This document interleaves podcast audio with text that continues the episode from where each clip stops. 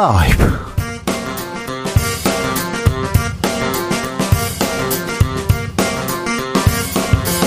2023년 8월 11일 금요일입니다. 안녕하십니까. 주진우입니다. 더불어민주당 이재명 대표가 직접 이끄는 민생 연석회의가 출범했습니다. 민생을 챙기는 자리였는데요. 첫 회의 안건으로는 지역 화폐가 올랐다고 합니다. 그런데 윤석열 정부 들어서 지역 화폐 예산 거의 삭감됐는데 어떻게 챙긴다는 것인지 김남근 변호사에게 자세한 계획 들어봅니다. 우여곡절 끝에 잼버리가 오늘 막을 내립니다. 아, 7시부터는 케이팝 콘서트 어, 마지막 마지막 일정인데요. 별 탈 없이 잘 끝나야 할 텐데 좀 걱정입니다. 그런데요. 우리나라가 개최한 첫 국제 행사가 뭔지 아십니까?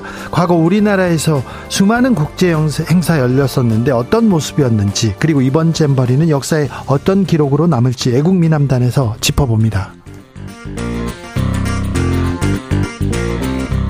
SPC 계열 산이 제빵 공장에서 끼임 사고가 발생했습니다. 사고를 당한 근로자는 끝내 숨졌는데요. 이 공장에서 끼임 사고 1년 동안 세 번째입니다. 벌써 세 번째. 자꾸 왜 이런 일이 반복되는 걸까요? 중대재해 전문가의 공동대표 권영국 변호사, 변호사와 고민해 봅니다. 나비처럼 날아 벌처럼 쏜다. 여기는 주진우 라이브입니다. 오늘도 자중자애 겸손하고 진정성 있게 여러분과 함께 하겠습니다. 잠시 후 5시 30분부터 6시까지 어, 잼버리 대회 폐영식이 열립니다. KBS 월드 유튜브 채널에서 중계합니다. 그리고 7시에서 9시까지는 케이팝 콘서트가 진행되는데 잼버리의 마지막 행사입니다. KBS ETV에서 생중계됩니다. 여러분이 음, 또 함께 해 주십시오. 무사히 잘 마쳐야 될 텐데 가는 길 음, 별 탈 없어야 될 텐데 이런 생각 많이 하셨죠? 어 뭐 지나가다 잼버리 대원들 만났어요. 그래서 미안하다고 했어요. 밥 사줬어요. 그런 분들도 많은데요. 어, 끝까지 잘 마치고 잘 돌아가라고 응원 메시지 한번 보내 보자고요. 잼버리 대표단 그리고 잼버리 어, 대원들에게 한마디 보내주십시오. 문자는 샵 9730 짧은 문자 50원 긴 문자는 100원이고요. 콩으로 보내시면 무료입니다. 그럼 주진우 라이브 시작하겠습니다.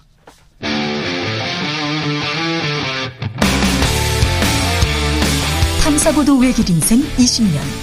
주 기자가 제일 싫어하는 것은?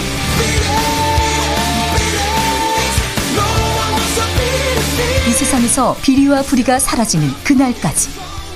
오늘도 흔들림 없이 주진우 라이브와 함께.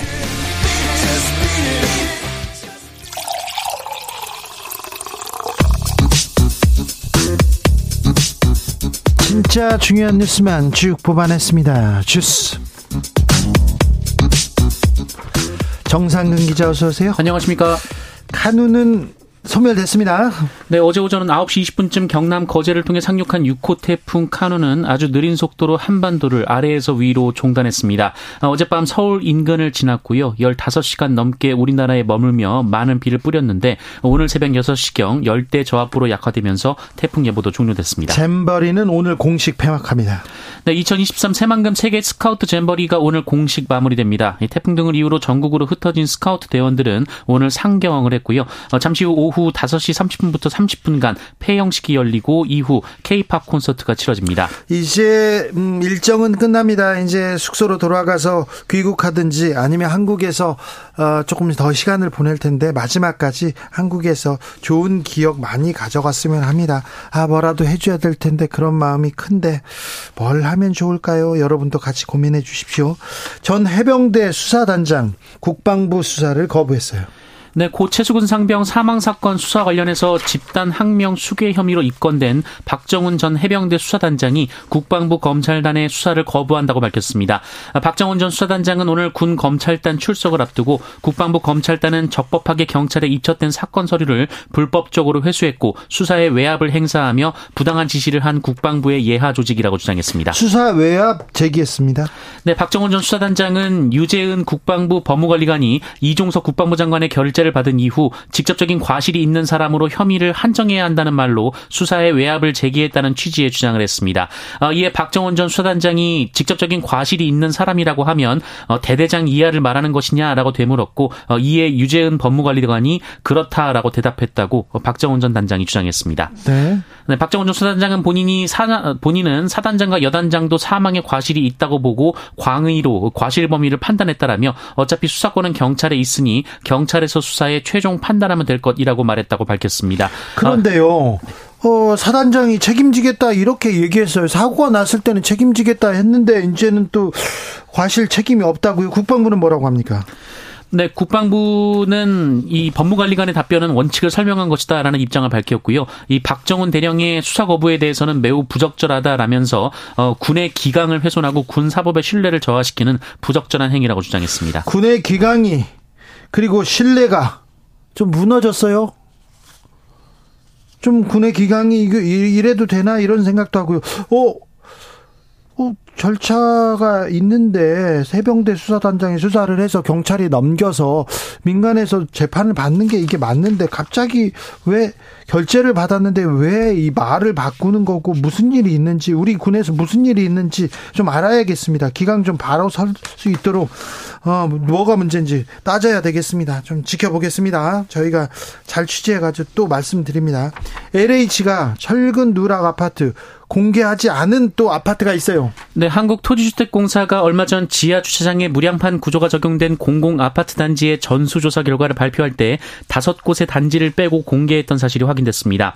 LH는 전수조사를 실시한 91개 아파트 단지 중 15곳에서 문제가 있다라고 발표했으나 어, 실제 철근 누락 등 문제가 있는 아파트 단지는 20곳이었다는 것입니다. 좀 숨겼다는 거잖아요. LH 안 그래도 못 믿겠는데 지금 문제가 발생했는데 그 이후에 대처하는 것 여기고 숨겼어요. 거짓말한 거 아닙니까? LH 간부들 일괄 사표 제출했습니다. 네, 이한준 LH 사장은 LH 조직이 비대해지고 내부 소통이 단절된 상황이 이 같은 사태를 초래했다며 어, 자력으로 혁신이 어렵다는 판단에 경찰과 공정거래위원회, 감사원의 조사를 요구하게 됐다라고 밝혔습니다. 어, 그러면서 지난 정부에서 비정규직이 정규직화되면서 조직 비대화에 일조했다라는 주장을 했습니다. 또 지난 정부 얘기 나왔어요. 또 지난 정부. 네, 이한준 사장은 LH를 근본적으로 혁신하고자 하는 의지를 의지의 표현으로 전체 임원의 사직서를 받았다라고도 말했습니다. 네.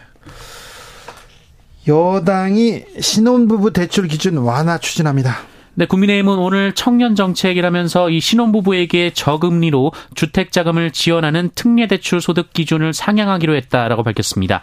어, 현재 신혼부부가 정부의 특례대출을 통해 저금리로 주택 구입자금을 대출받기 위해서는 이 부부 합산 연소득이 7천만 원 이하여야 하는데 어, 최대 1억 원 선까지 늘리겠다라고 밝혔습니다. 어, 또한 특례 전세자금 대출 소득 기준 역시 기존 6천만 원보다 더 올리기로 했습니다. 신혼부부를 위해서는 또 청년들을 위해서 대해서는 좀 과감한 정책 좀 어, 추진해야 된다 이런 얘기 계속돼 있는데요. 좀 지켜보겠습니다. 신림역에서 흉기 난동을 벌인 조선 기소됐습니다. 네, 4명의 사상자를 낸 신림동 흉기난동 사건의 피의자 조선이 어, 오늘 구속된 상태에서 재판에 넘겨졌습니다. 어, 살인, 살인미수, 절도, 사기, 모욕 등의 혐의입니다. 어, 검찰은 조선이 이 현실과 괴리된 게임 중독 상태에서 불만과 좌절의 감정이 쌓여서 계획적으로 이상 동기 범죄를 저질렀다라고 봤습니다. 또한 젊은 남성만을 이 컴퓨터 게임을 하듯이 공격했다라고 파악했습니다. 절도, 사기 등의 범행은 흉기 사건 전 이 마트에서 흉기를 훔쳤고 택시를 무임승차한 혐의입니다. 있습니다. 또한 지난해 12월 한 게임 유튜버에게 모욕을 가한 혐의도 있습니다. 강남에서 약물에 취해서 외제차를 몰고 인도로 돌진한 남성이 있었습니다. 구속 심사 받고 있습니다. 네, 지난 2일 밤 8시 10분쯤 서울 강남구 신사동 압구정역 4번 출구 인근 도로에서 이 고가의 외제 차량을 운전하던 20대 신모 씨가 인도로 돌진해 20대 여성을 친 사건이 있었습니다. 아, 이 남성은 사고 직후 마약 간이 시약 검사에서 이 향정신성 의약품인 케타민 성분이 검출됐는데요. 어, 또 다른 향정신성 의약품인 미다졸람과 이 디아제팜도 투약받은 것으로 전해졌습니다. 어, 이 사건 피해자는 머리와 다리 등을 크게 다쳐서 수술을 받았으나 어, 뇌사 상태에 접어든 것으로 전해졌습니다. 네.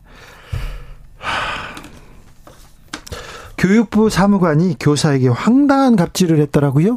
네, 교육부 5급 사무관이 초등학생인 자녀의 교사에게 어, 황당한 갑질을 한 사실이 알려져 논란이 되고 있습니다. 어제 전국 초등교사 노동조합에 따르면 교육부 5급 사무관 A 씨는 어, 지난해 세종시 한 초등학교에 다니는 자녀의 담임 교사인 B 씨를 아동 학대로 신고했다라고 하는데요. 담임 선생님을 일단 아동 학대로 신고했습니다. 네, A 씨는 지난해부터 B 씨에게 자녀 교육과 관련해 항의를 해왔는데 어, 자신이 교육부 5급 사무관임을 스스로 밝히며 어, 나는 담임을 교체할 수 있는 사람이라고 말하거나 어, 황당한 요구사항이 담긴 편지를 보내기도 했다라고 합니다. 교육부 사무관이 담임을 교체할 수 있는 그런 권리는 없어요. 네, 그리고 이 편지 내용을 보면 아이에게 하지마 안 돼라는 말을 절대 하면 안 된다. 어, 또래와 갈등이 생기면 철저히 편을 들어달라. 어, 지시 명령보다는 권유 부탁의 어조를 사용하라라는 등의 내용이 담겨 있었습니다. 어, 특히 자신의 아이가 왕의 DNA를 가진 아이라면서 아이에게 지시하고 명령하는 식으로 말하면 아이는 분노만 축적된다 이렇게 적었다고 합니다. 아니 사무관이 왕이 아닌데 무슨 왕의 DNA라는 거예요? 엄마가 그 뭐 왕가에 뭘 아직도 이런 사람이 있습니다. 이런 사람이 교육부 사무관 어떻게 됐어요? 네, 대전시 교육청은 어제 교육부 요청을 받아 오늘 오전 A 씨에게 직위 해제를 통보했다고 밝혔습니다. 또한 교육부도 조사에 착수했는데요. 네. 어, 조사 결과에 따라 엄중하게 조치하겠다라고 밝혔습니다. 아직도 이런 사람이 있습니까? 담임 교사를 또 아동학대로 신고했다고요? 왕으로 이렇게 왕으로 이렇게 모셔주지 않아서 어찌된 일인지 좀 살펴보겠습니다. 음, 주스 정상근 기자 함께했습니다. 감사합니다. 고맙습니다. 아, 스카우트 끝나가는데 스카우트 대원들한테 마지막으로 응원 메시지 보내고 있습니다. 0147님 젊은 시절 5년간 스카우트 지도자 생활을 했습니다. 아 그러셨어요. 이번 잼버리 참가한 대원들 너무 안쓰럽고 고생 많았어요. 아, 마지막까지 첫째도 안전, 둘째도 안전하게 즐기고 돌아가길 기원합니다. 아, 새만금에 음, 비가 많이 왔더라고요. 태풍 영향으로. 그런데 물이 안 빠지더라고요. 거기에 뒀으면 어쩔 뻔했어요. 큰일 나겠다 생각했는데 그래도 안전사고 없이 큰 사고 없이 오늘 그 폐막 맞아서 좀 다행이다 이런 생각합니다. 7419님 세계 잼버리 대원들 미안했지만 부디 한국 좋은 기억으로 남아있길 바라는 마음입니다. 아, 처음에 좀 대회는 엉망이었어요. 하지만 한국 사람들의 마음을 봤잖아요. 그리고 다른 데 가서 문화 체험하면서 한국의 저력을 봤어요. 그래서 좋은 기억을 좀 가져가기를 네. 아유, 좀 기도하고 있습니다. 1848님, 잼버리 대원 여러분 큰 고생했습니다. 끝까지 안전하게 귀가하길 바랍니다. 여러분은 이제 극한 상황도 이겨낼 수 있습니다. 그러, 뭐, 예. 네. 잼버리 정신, 우리가 얘기하기는 좀 부끄러운데요. 네. 맞아요. 큰 역경도 이겨낼 수 있다는 그런 것도 좀 배우셨으면 좋겠어요. 한, 한국에서 아, 좀 아, 좋은 추억만 가지고 가야 되는데. 네. 주진우 라이브.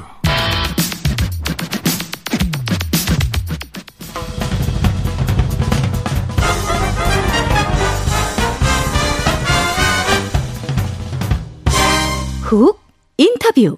모두를 위한 모두를 향한 모두의 궁금증 흑 인터뷰 SPC 계열사 산이 제빵 공장 끼임 사고로 50대 근로자가 숨졌습니다. 이런 사고는 왜 자꾸 반복되는 걸까요? 근본적인 원인은 무엇인지 중대재해 전문가넷 공동대표 권영국 변호사 변호사와 연결했습니다. 아, 변호사님 안녕하세요. 네, 안녕하십니까? 네. 오늘 저 샤니 공장 방문하셨다고 하는데 네네. 음, 어, 공장에서는 이 사고 어떻게 어떤 일이 있었다고 설명합니까? 어, 공장 설명을 듣지 못했고요. 공장을 방문하러 갔는데 네.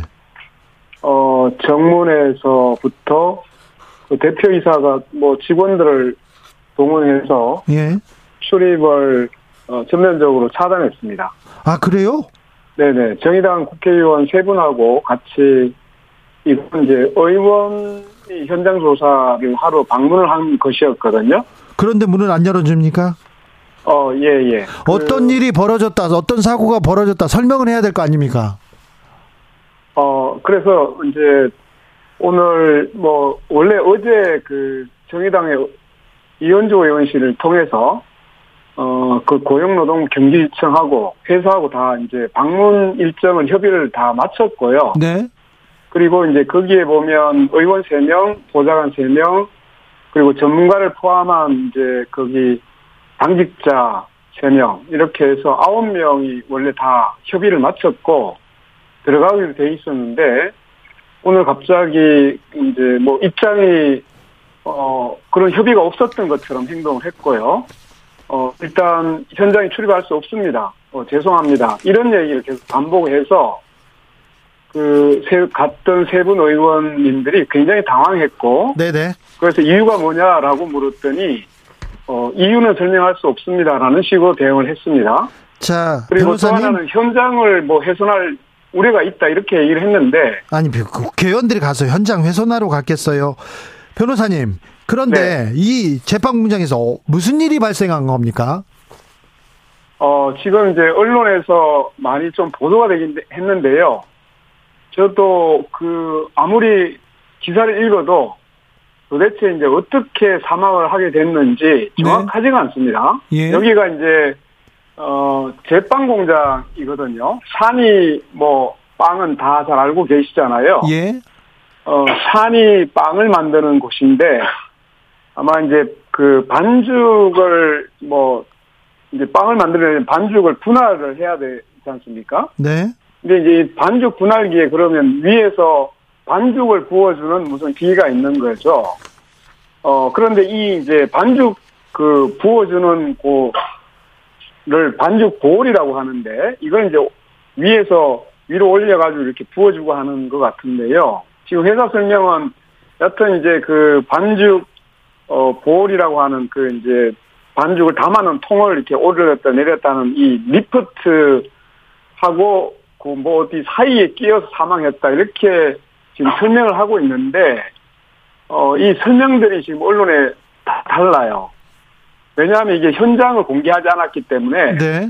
기계가 어떻게 생겼는지 또 정확하게 어디에서 어떻게 끼었는지가 설명이 지금 잘 안 되고 있습니다. 그러니까 근데 분명한 지- 것은 네. 어 기계 사이에 그 몸이 끼어서 뭐 배 부위가 끼었다고 하는 것으로 보이는데요. 제가 듣기로는 내장 파열이 매우 심각하게 발생했던 것으로 그렇게 짐작하고 있습니다. 예. 그래서 오늘 현장을 방문해서 사고 원인과 각종 어, 분석을 하려고 지금 가셨는데 아무튼 만나지 못하고 들어가지도 못했다는 건데요. 이 공장에서 끼임 사고가 1년에 세 번째, 이번이 세 번째라고 하는데 이거 좀 구조적으로 문제가 있는 거 아닙니까? 어 심각합니다. 지금 뭐 우리가 작년 10월 달에 네. SPC 계열사인 그 SPL 공장에서도 그때 이제 그 소스 배합기라는데 어 20대 노동자가 그 끼어서 사망을 한 사고가 있었잖아요. 그렇죠. 근데 여기 똑같은 계열사거든요. SPC 계열사인데 네. 이미 작년 10월 달에 어 손가락에 끼어서 절단이 됐고 네. 또 올해 7월 달에 또 손가락이 끼어서 절단되는 사고가 이미 두 번 발생했고요. 그리고 이, 이제 이번에 그 끼임 사고는 어, 세 번째 발생한 겁니다. 그러니까 이것은 그 끼임 사고가 매우 구조적으로 발생하고 있다는 사실을 암시하고 있는 것이죠. 그렇죠. SPC 그룹 계열사 산업재해가 5년 사이에 37배 증가했다. 이런 보고도 나왔습니다. 이거 네. 좀 구조적인 문제인데, 아, 네. 이 회사에서는 뭘 안전을 위해서 뭘 안 하는 것 같아요. 그러면 정부 감독해야 하지 않습니까? 근로 감독해야 될 거 아닙니까? 어, 작년에 아마 다 기억하실 겁니다. 그 예. SPC 계열사인 SPL에서 어, 교반기에 예. 한 명이 깨서 사망했잖아요. 예. 그때 이제 회장이 나와서 뭐 대국민 사과도 하면서 천억 원의 안전 투자를 하겠다. 예? 개발되지 않도록 하겠다 이렇게 약속까지 했잖아요. 네. 그런데 그 이후에 이런 끼임 사고와 뭐 손가락 절단이나 이런 사고가 났을 때 공장들이 이 공개가 되지 않습니다. 이 SPC 그룹이 마치 이제 그 허영인 회장의 가족 기업처럼 운영이 되고 있기 때문에 네. 어, 외부의 공장이 거의 공개가 되지 않습니다. 매우 그래요? 폐쇄적으로 운영되고 있기 때문에 네. 실제로 이러한 안전 약속이라든가 이런 것들이 제대로 지켜지고 있는지가 전혀 확인할 바가 없습니다. 파리바게트도 아시겠지만 네. 예전에 이미 이제 불법 파견 문제로 예. 사회적 합의를 했다가 사람들의 관심이 이제 점점 작아지니까 파괴죠. 사회적 합의를 완전히 다 뒤집었잖아요. 예. 그렇게 해서 결국은 휴식도 제대로, 휴식 시간도 제대로 주지 않고 뭐 임신한 어, 노동자에게 그 휴가도 제대로 주지 않는 이런 식으로 운영을 해왔고 예. 그래서 결국은 이제 노동자들이 그 길거리에서 단식 농성까지 하면서 이제 얘기를 했음에도 불구하고 지금 전반적으로 SPC가 아주 폐쇄적인 운영에서 전혀 벗어나지 못하고 있는 것으로 보입니다. 그러니까요. 빈센트님이 샤니 공장 사고 이거 기본적인 안전 수칙 위반입니다. 지난번에서도 지난번에도 인명 사고가 났고 또 났어요.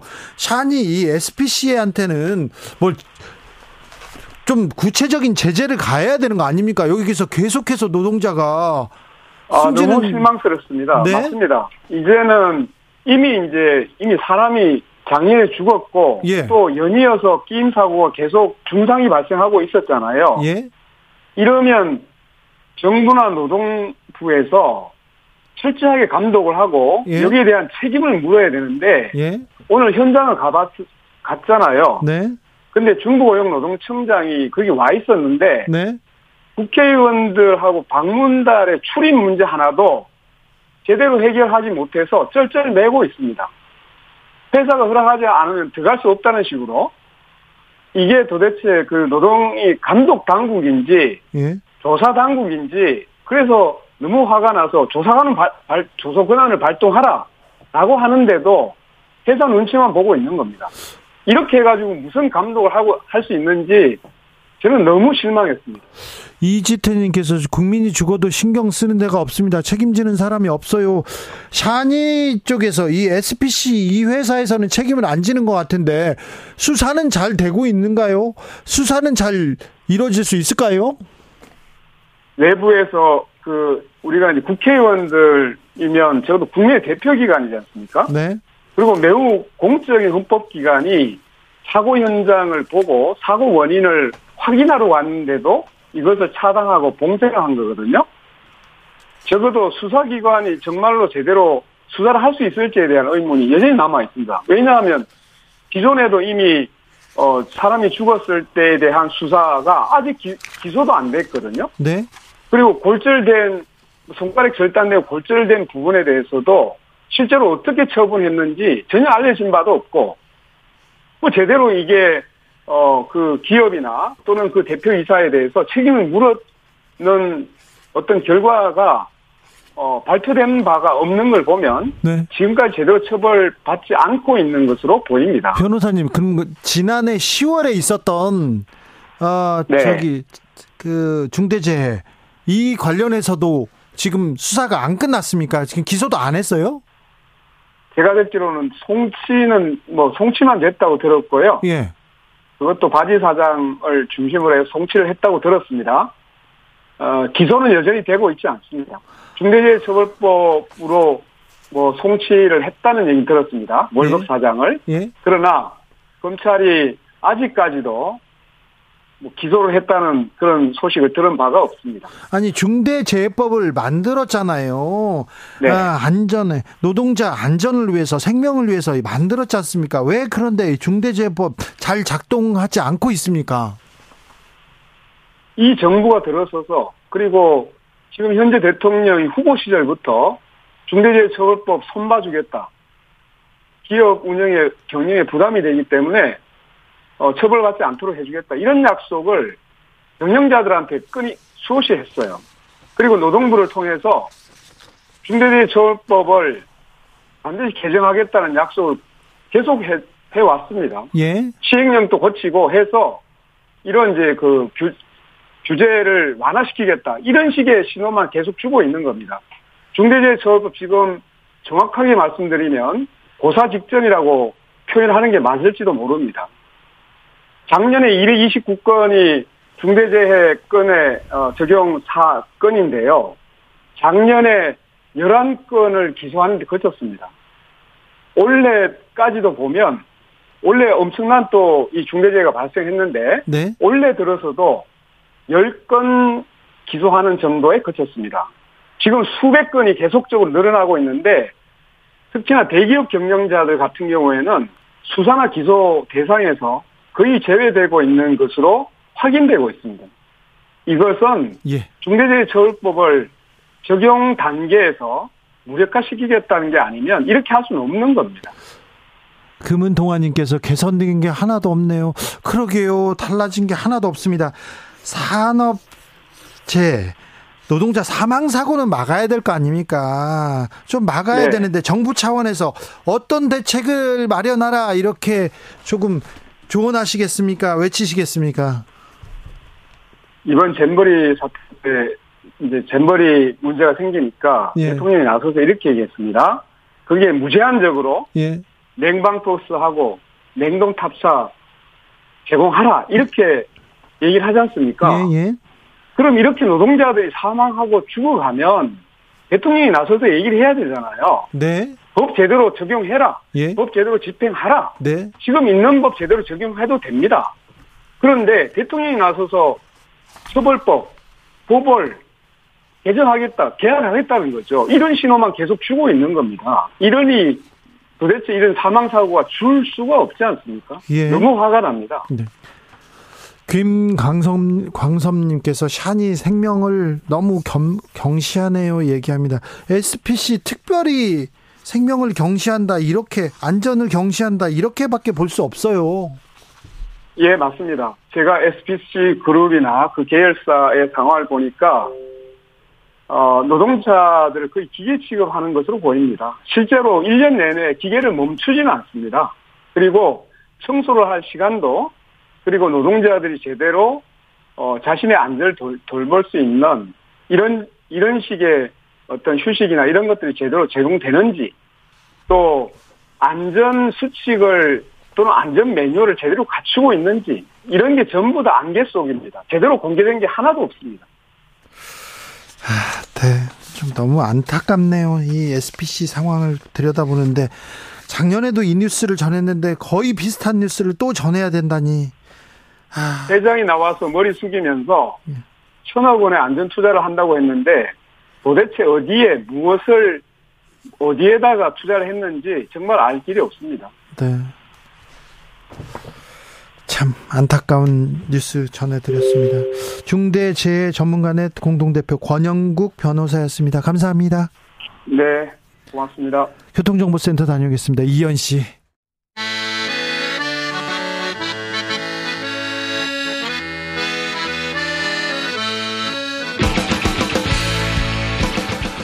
역사를 잊은 민족에게 미래는 없다. 역사에서 배우고 미래를 열어가겠습니다.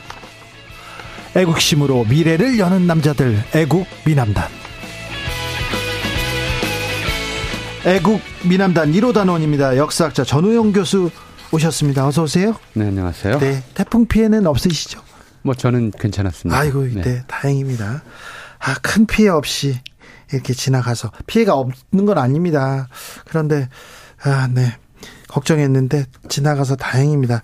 아무튼 수해 피해, 태풍 피해 입으신 분들 좀 아무쪼록 빨리 이렇게 다시 일어나시기를 기원하겠습니다.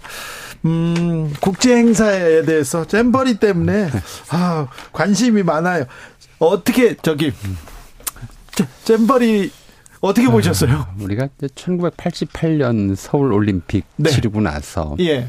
전 세계인을 우리나라로 불러들여서 네. 치른 행사를 무수히 했죠. 아, 뭐 잘했죠. 월드컵 두 번, 네. 아, 저 올림픽 두 번, 번, 월드컵 네. 한 번, 그 다음에 어, G20 정상회담이라든가 네. 뭐 네. 굉장히 많이 했어요. 그리고 아시아 게임 엑스포 할 때마다 네. 할 때마다 뭐 경제 효과가 몇 조 원이니 몇 천억 원이 이런 얘기를 했었고 맞아요. 그리고 나서 꼭 이제 마지막에는 이제 성공적으로 실현했다고 자평할 수 있는 그런 행사들이었잖아요. 근데 좀 잘했어요, 다. 예, 다. 뭐 별 그러니까 문제 없이. 이번 잼버리는 그런 역사에서 비춰보자면, 네. 어, 한번 다른 건이 있긴 했었습니다만 이따 말씀드릴게요. 근데 우리가 치른 국제 행사로서 성공적으로 치르, 치렀다고 얘기하기에 부끄러운 네. 역사상 첫 번째 행사가 되지 않을까 그러게요. 싶습니다. 역사에 남을 만한 행사였던 것 같습니다. 그런데요, 어, 선생님. 예. 어, 저기 우리나라가 역사 역사적으로 역사적으로 국제 행사를 언제부터 치렀습니까? 그러니까 그게 이제 어, 좀 얘기를 해보자면 네. 국제 행사가 가능해지려면 네. 원래 두 나라만 모여도 엄밀하게는 국제 행사라고 할 수 있지만 그렇긴 하네요. 그런데 예컨대 학 한국 학 어, 연구재단의 지침에 따르면 네. 3개국 이상이 모여야 국제 학술 회의가 된다. 이제 이렇게 돼 있어요. 그런 네. 것들처럼 3개국 이상이 모이는 걸 국제 행사라고 보통은 얘기를 합니다. 두 네. 개국만 모이는 건 아니고. 네. 근데 그게 가능하려면 특히 좀 원거리에 떨어져 있는 나라들끼리 모이는 게 가능하려면 나라 대표들끼리 모이는 게 가능하려면 먼저 교통편, 예. 두 번째 숙박 시설 이런 것들이 좀 나아져야 돼요. 네. 너무 힘들지 않아야 되는 거죠. 그래서 이건 19세기 말에 나 서나 이제 국제 행사란 이름의 행사들이 가능해져요. 그러니까 뭐 구베르팅이 국제 올림픽을 근대 올림픽을 창설한 것도 그 무렵의 일이었고요. 네. 그러니까 우리나라가 처음 참여한 국제 행사는 지난번에도 한 차례 말씀을 드렸습니다마는 1896년 러시아 니콜라이 2세 대관식의 민영환 일행을 대표로 파견한 것. 예. 두 번째로 1897년 영국 빅토리아 여왕 측이 60주년 기념 행사에 역시 민영환 일행을 대표로 파견한 것. 네. 1893년 시카고 박람회에 이제 조선관을 설치한 것, 1900년 파리 만국 박람회에 대한제국관을 설치한 것, 이 정도의 경험들을 갖춰졌어요. 예. 그래서 국제 행사가 이제 그런 식으로 가능하다는 것을 알게 되니까 네. 1902년에 우리도 국제 행사를 한번 치르려고 시도한 적이 있어요. 그래요? 그게 지금 이제 서울 광화문 교보 빌딩 앞에 가면 기념 비전이라는 건물이 서 있어요. 네. 서울 시민들도 제가 겪어본 바라는 대다수가 그게 뭘 기념하는 기념일인지 모르시더라고요. 예. 그게 정확한 명칭이 황제 어극 40년 망육순 친경 기념비 송이라고 해서 좀 길죠. 고, 종 황제 고종의 즉위 40년 나이 51세가 되는 것을 기념해 세운 그 비석을 모시는 전각 이런 뜻이에요. 아, 그렇군요. 예. 1902년이 고종 즉위 40년이니까 고종이 빅토리아 여왕 즉위 60주년 기념 행사가 영국의 예. 국민들의 이른바 애국하는 마음, 충분 애국하는 마음을 북돋우고 국제적 교류의 무대가 될 수 있다는 것을 알고 아하. 우리나라에서 그 행사를 국제 행사로 치르려고 했어요. 네. 그래서 어 미국, 영국, 프랑스, 러시아, 청나라, 일본 6개국에 거의 사정을 해서 사정 사정을 해서 특사 파견 약속을 받고 그 몇 년 전부터 네. 이 행사를 치르기 위한 준비를 굉장히 어떻게 보면 속도전식으로 진행을 했어요. 그게 아마 우리 역사상 이제 도시개조, 어, 도시 개발의 속도전 그러면 그게 처음이었던 것 같아요. 그래요? 그 무렵에 어떤 그걸 준비하는 과정에서 이런 일들을 개략적으로 말씀을 드리면 종로변에 있었던 상가 건물, 시장 건물들을 전부 이제 기와집으로 바꾸고요. 그 다음에 그 아, 가운데에 전차를 놨어요. 아, 이 전차는 아시아에서 두 번째로 놓인 도시 전차예요. 네. 그러니까 뭐 중국에도 없었을 때, 네. 일본에도 교토에 단일랑 하나 있었을 때 네. 서울에 전차가 놓였었고요. 그 다음에 전등 가설을 해서 전등부터 전등도 놓았죠. 예. 그 다음에 경운궁 내에 어저 정관원이라든가 돈덕전이라든가 중, 중명전이라고 하는 서양식 석조 건물들을 지어서 외국 손님들을 맞이하게 했었고요. 준비를 많이 했네요. 굉장히 많이 했어요. 그 다음에 네.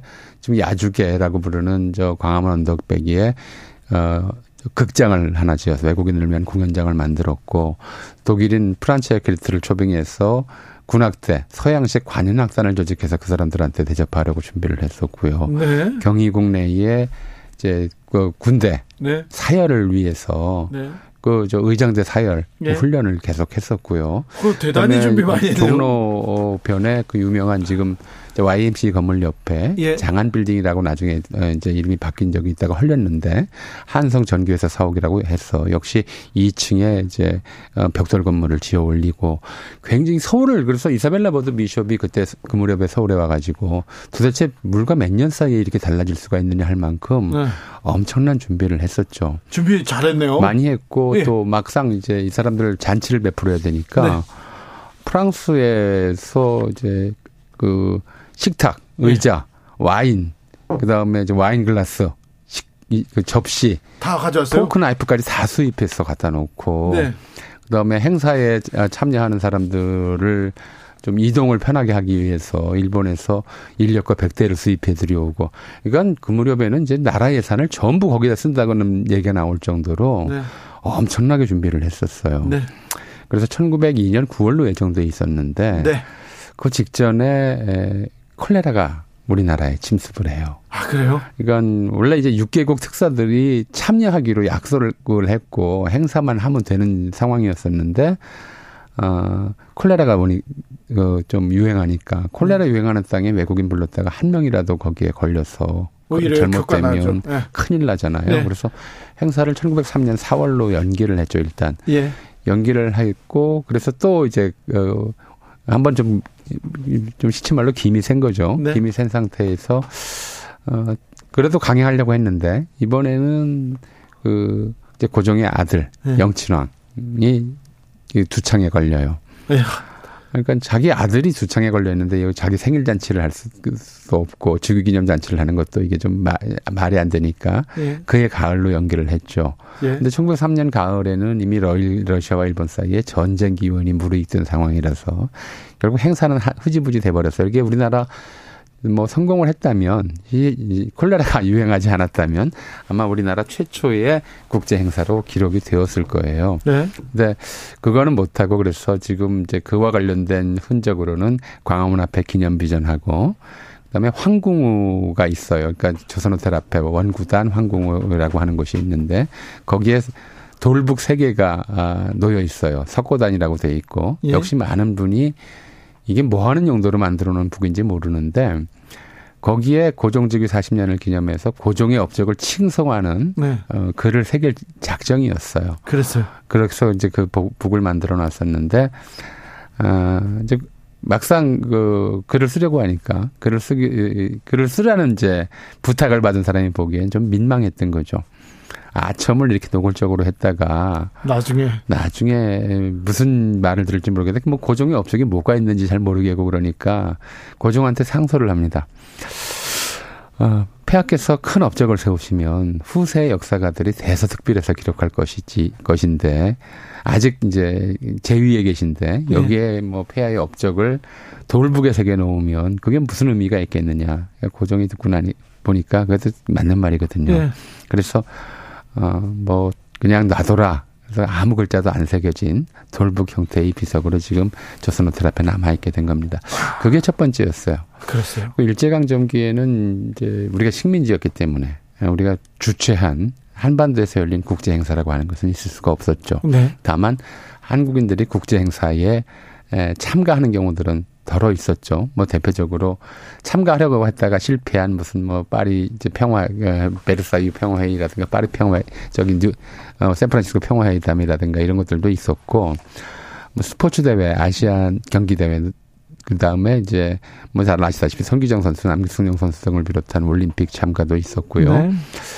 어, 음, 보이스카우트는 1922년에 우리나라에서 처음 만들어지는데. 어, 그래요? 예, 1922년에 처음 만들어지는데, 1927년에 국내 잼버리가 강화도에서 열린 적이 있어요. 어, 그래요? 예, 그런 정도였고, 해방되고 나서는 정부 수립도 전에 이제 런던 올림픽에 참가하기도 했었고, 그랬었죠. 네. 그리고 이제 이승만 정권 때 전쟁기였고, 뭐 폐허 상태에서 국제 행사를 치를 염두를 못 내다가, 1968년에 이제 우리가 아시안 게임을 유치해요. 네. 그 1968년에 아시안 게임을 유치해서 1970년 아시안 게임을 서울에서 치르기로 예. 약속을 한 거죠. 네. 아, 약속을 했는데 1969년에 삼선 개헌이 있었고요. 네. 그리고는 반납해버려요. 못하겠다고. 네. 아, 이제 공교로운 일인지 의도적인 일인지 알 수 없어요. 그러니까 아시안 게임 유치했다고 하는 그좀 그 정치적 이득이죠. 어떻게 보면 예.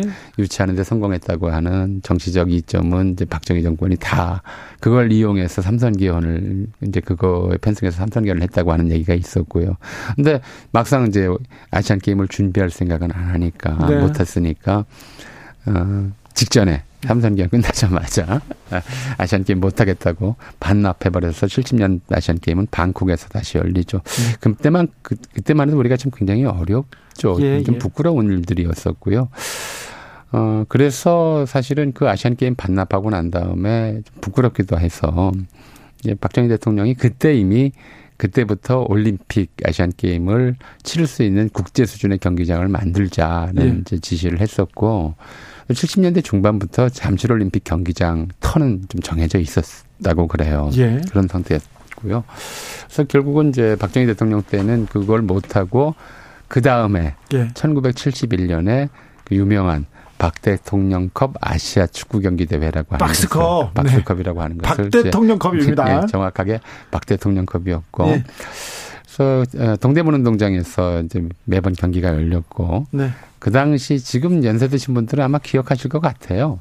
그 당시에 이제 경기 때마다 이제 그 어, 관중석에 예. 학생들 동원돼서 앉아서 예. 카드 섹션으로 박 대통령 얼굴 상반신 이거 이렇게 쭉 보이게 하는 어, 그런 이제 응원 사진에서 많이 봤어요. 예, 그런 것들을 하면서 이제 조금씩 국제 행사의 경험을 쌓아 나갔던 거죠. 박 대통령 배 쟁탈 국제 축구 대회입니다. 예, 그래서 뭐 약칭 박수컵이라고도 했고요. 예. 박 대통령 배라고도 했었고. 예.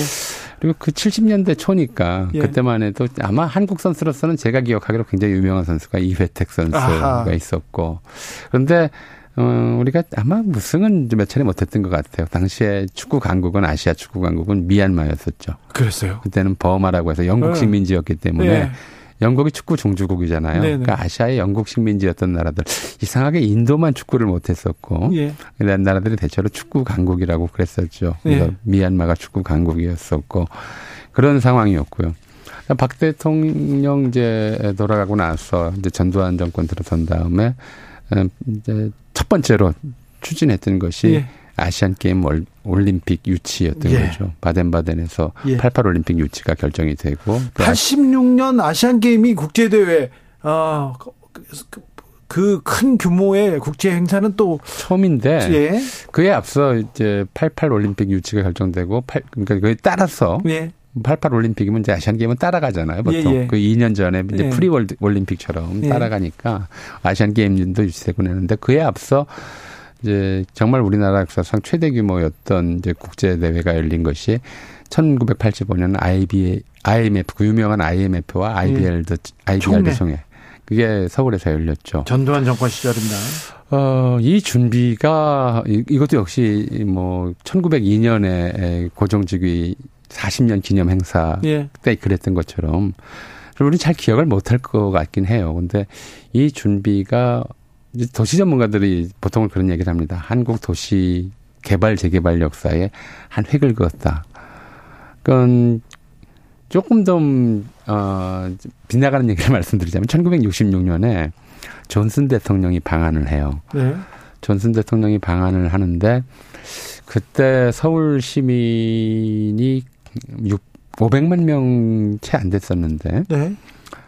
어, 김포공항에서 시청 앞까지 연도에서 존슨 환영식에 동원된 동원된 사람의 수가 320만 명이었어요. 320만 명이요? 네. 길거리에서요? 길거리에서 공항에서 시청 앞까지 그렇게 연도에 몰려서서. 저 전두환 노태우 정권만 해도 전두환 대통령이 아, 아프리카를 어디를 방문했다 돌아오지 않습니까? 예. 그러면 그 초등학생들, 중학생들 다 나가서 꽃 흔들어야 됩니다. 그런데 320만 예, 명이나 모였다고요? 예, 그때 우와. 존슨 대통령은 이제 한국에 오기 전에 네. 저 인도네시아나 이 동남아시아 일대를 좀 방문을 했었고, 예. 베트남 전쟁 문제 때문에 그들 그런 이제 동남아시아 지역에서는 좀 배척을 많이 받았어요. 예. 양키고홈이라는 소리도 많이 나왔고. 예. 근데 한국에 왔더니 이렇게 많은 사람들이 연도에서부터 열렬히 환영하는 걸 보고 이제 본인이 흥분하신 거죠. 전선 대통령 흥분해서 중간에 차에서 내려서 시민들하고 악수하고 막 그랬어요. 네. 그래서 시간이 걸리다 보니까 서울시청 앞 광장에 환영식장을 마련했는데 한 30분 이상 지각을 했어요. 공항에서 예. 오는 시간이 걸렸어요. 예. 그러니까 우리나라에 와 있던 이제 외신 그 방송들이 예. 어, 좀 시, 시간이 남으니까 예. 그러니까 주변을 찍어서 보여줬는데 네. 그때만 해도 지금 시청광장 뒤쪽 그, 그 소공동 일대라든가 북창동 남창동 일대가 굉장히 지저분했어요. 네. 그, 그, 그걸 그대로 찍어 보낸 거죠. 전 세계로 네. 보낸 거죠. 그러니까, 어, 그랬다고 그래요. 미국 교민들의 그 당시에 좀 이야기에 따르면 전쟁 휴전한 지 10, 13년, 66년이면 13년째 된, 되는 때잖아요. 예. 53년도 휴전이니까 10년 조금 넘은 나라가 이제 베트남에 파병까지 하면서 다른 나라의 군사적 지원을 할 정도로 발전했다. 그런 얘기를 들어서 어깨가 으쓱했는데 그 장면을 화면으로 보고 나서는 이제 그러더라는 거죠. 네. 니들도 저렇게 어렵게 살면서 예. 어디 남의 나라 돕겠다고 나서느냐고 이제 비웃더라는 거예요. 그걸 그 다음에 박정희 대통령이 답방 가서 어, 전순 대통령, 그, 미국에 답방 갔을 때 교민들한테 들은 거죠. 네. 너무 거기가 시청 앞 광장이 서울을 대표하는 곳인데 그 주변이 너무 더럽다. 네. 그래서 거기를 이제 재개발하기 시작한 거예요. 그런 것처럼 어, 85년도 IMF, IBR도 총회를 앞두고 서울의 더러운 환경들이, 더러운 지역들이 너무 많다 해서, 어, 거의 좀 폭력적으로, 폭력적으로 재개발이 진행이 됩니다. 그 이때 네. 유명했던 것이 이제 양동 지역 재개발 같은 경우였죠. 예. 서울역 주변에 네. 이게 서울의 관문인데 폭력적으로 다 쫓아내고 굉장히 저기가 이제 어뭐 좀 사창가도 있고 어, 또 빈민가가 늘어서 있고 이러니까 거기를 뭐 거의 강제 철거 전쟁을 치르듯이 강제 철거하고 거기에 이제 새 건물들을 세우고 또 서울 도심부 곳곳에 있었 남아 있었던 좀 낡은 지역들을 어, 합동 재개발이라는 방식, 그러니까 지주조합을 만들어서 재개발할 수 있게 하는. 그러니까 세입자나 아니면 이제 그 지주조합에 들어갈 수 없는 가난한 저 어, 주거자들, 지주들의 권, 권익은 좀 무시하는 이런 방식의 재개발 방식을 이제 뭐, 뭐 도시학자 예를 들어 돌아가신 선정모 선수 선생 같은 분은 세계사에 유례가 없는 좀 폭력적 방식이다라고 말씀을 하셨습니다만은 네. 그런 방식의 도시 재개발이 진행되면서 1980년대 중반에 예컨대 목동, 사당동, 상계동 이런 데 엄청난 그런 이제 어, 변화가 있었죠. 네. 제가 그 르몽드 기자가 이 잼버리 때문에 왔어요. 예. 왔는데 보도도 하고 그랬습니다. 아니 근데 한국은 이렇게 국제 행사 참 준비하고 손님들한테 절참잘 대접하는 나라인데 왜 이번에는 행사가 그랬니? 그러면서 부페 얘기를 얘기하더라고요. 아. 부페 얘기를 하고 그리고 마지막에 마지막에 이 잼버리 행사를 케이팝 콘서트로 마무리한 것도 너무 기괴하다. 그러면서 몇 가지 짚는데 뜨끔하더라고요. 뜨끔하죠. 네. 그러니까 첫째는 이제 사실 그 한국 저는 뭐 다른 나라 잔치에 가본 적이 없어 나라 사람 잔치에 가본 적이 없나 모르겠습니다. 한국인들이 손님 접대하는데 굉장히 신경을 많이. 아니 그러면 잘하죠. 잘합니다. 또 접대 잘못 받고 오면 굉장히 그 뒷말이 많은 그런 좀 문화가 있잖아요. 아, 있습니다. 예. 예. 그런 게 있다 보니까 손님 접대 특별히 신경을 많이 쓰는데 안 봐도 뻔히 보이잖아요. 그죠? 그 사진을 봤더니 좀 너무 이상하더라고요.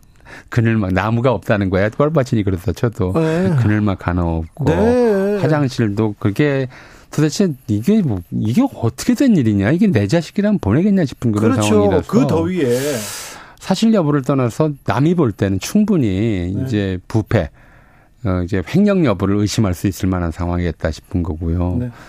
그러면 이번에 이제 마지막으로 이 케이팝으로 어떻게 좀 어, 그 만회하겠다고 하는 그런 발상을 보면 이게 뭐냐 도대체 우리가 저 그냥 잘못해서 네. 이제 어, 고생을 시켜놓고 어 무슨 우리 한국의 케이팝 스타들이 이제 뇌물로 제공하는 것처럼 입 다물어라 이거 줄 테니까 하는 것처럼 그런 느낌이 들 만큼 네.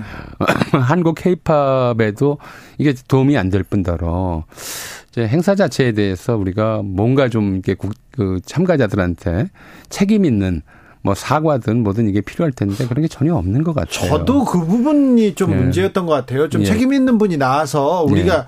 어, 좀 미숙했고 잘못했다. 예. 이 부분은 잘못했다. 그, 하지만 예. 이렇게 이렇게 어, 나머지는 즐겨달라. 나머지 음. 한국에 대해서 이런 이런 그 생각을 가져달라고 다른 얘기를 좀더 뭐 하고 좀 사정을 솔직하게 얘기하고 예. 뭐 우리가 준비가 미흡했든 아니면 뭐 어떤 문제가 있었던 간에 우리가 좀그 잘못했으니까 세계연맹 총재든 조직위원장이든 그런 얘기는 해야 되는 거 아니겠어요? 그런 그렇죠. 마음을 좀 달래고 나서 뭘 해도 하는 해야 되는 건데. 네. 뭐좀뭐 그, 그런 게 전혀 없다 보니까 참 뻔뻔하다 말하는 느낌을 어, 어, 줄 수도 있을 것 같아요. 네. 예. 아무튼 큰 사고 없이 끝난 네. 것 같아가지고 너무 다행이에요. 예. 아 다행이에요. 근데 태풍 부는데 태풍 부는데 케이팝 콘서트 한다고 그 무대를 만들고 있는 그 노동자들을 아. 보면서 이거는 정말 허, 걱정이었는데 그래도 다행히 태풍이 하루 네. 전에 좀 빠졌는. 제가 어제 세종에 있었거든요. 예. 아침에. 예. 태풍을 피해서 예. 이제 서울로 올라오는데 네. 차 타고 올라오는데 어그 장대비 때문에 정말 무섭더라고요. 그러니까 그런데 그 태풍을 네, 예. 잘 견뎠어요. 예. 예, 잼버리 대원들 네. 마지막까지 좀 좋은 추억 가지고 갔으면 좋겠는데 아 참 좀 더 잘해주고 싶은데 뭐라도 좀 해줬어야 되는데 조금 아 이거 좀 미안하긴 하네요. 제가 좀 제가 죄송하다고. 예, 좀 안쓰럽죠. 예, 예, 예. 그러니까 한국 보여줄 게 얼마나 많습니까? 그럼요. 문화 그리고 한국을 배우고 싶어하고 좋아하지 않습니까? 좋아서 온 아이들일 텐데. 네. 예. 그러게요. 네, 좀 나쁜 기억을 가져갈까봐 굉장히 네. 좀 안타깝기도 하고 걱정되기도 하고 그렇습니다. 그래도 가기 전까지 네. 우리가 좀 네. 만회해서 네. 좋은 기억 가지고 가도록 이렇게 노력해야 될 것도 같습니다. 역사학자 전우용 교수와 말씀 나눴습니다. 감사합니다. 네, 감사합니다.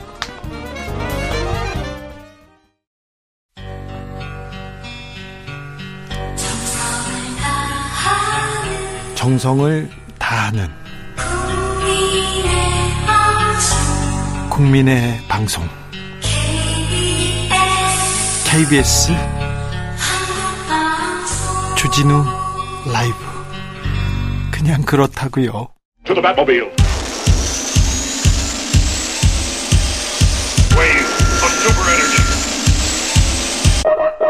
주기자의 1분.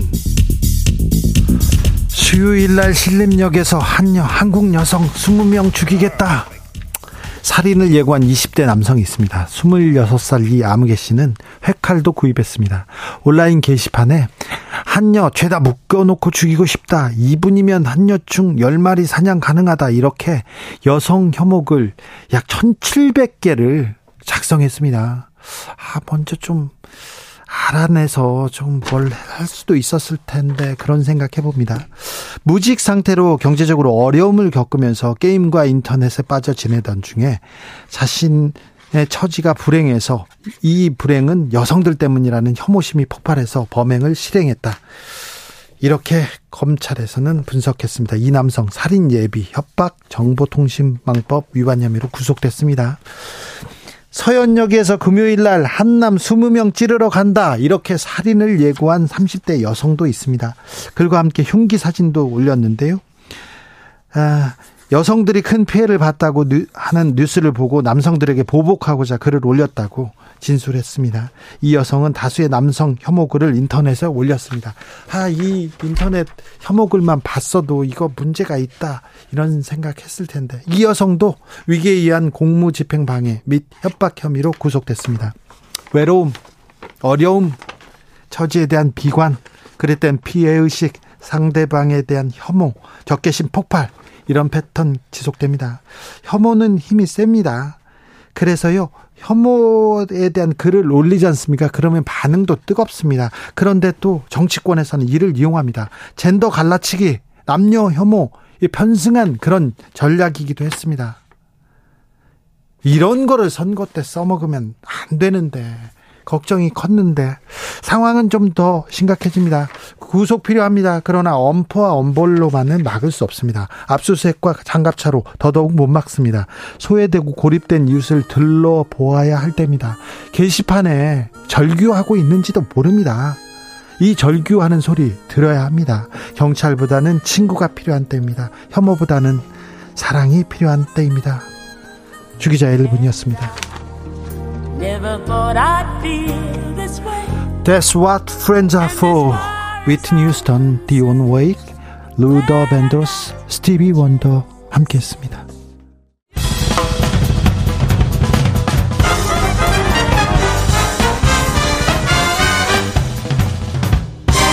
훅 인터뷰. 훅 인터뷰 이어갑니다. 경제가 걱정입니다. 민생 문제입니다. 이런 얘기 많습니다. 더불어민주당이 민생 회복하자 하면서 자영업자, 노동조합, 주거단체 등 민생 단체들과 함께 민생 연석회의 띄었습니다.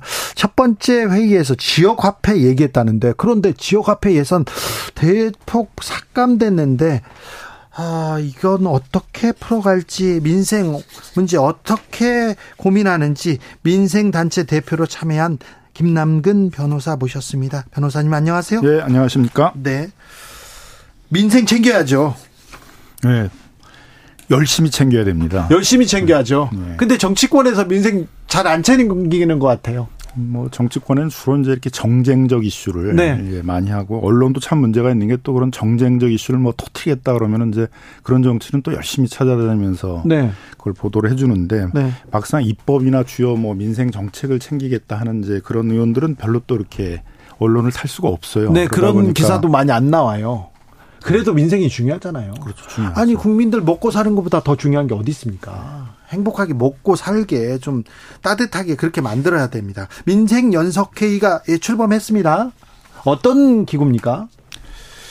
어, 민생연석회의는 이제 뭐 한국 노총 같은 노동조합 예. 단체, 그다음에 한국 자영업자 상인 총연합회와 같은 이제 전통시장 유통상인을 대표하는 그런 단체들. 네.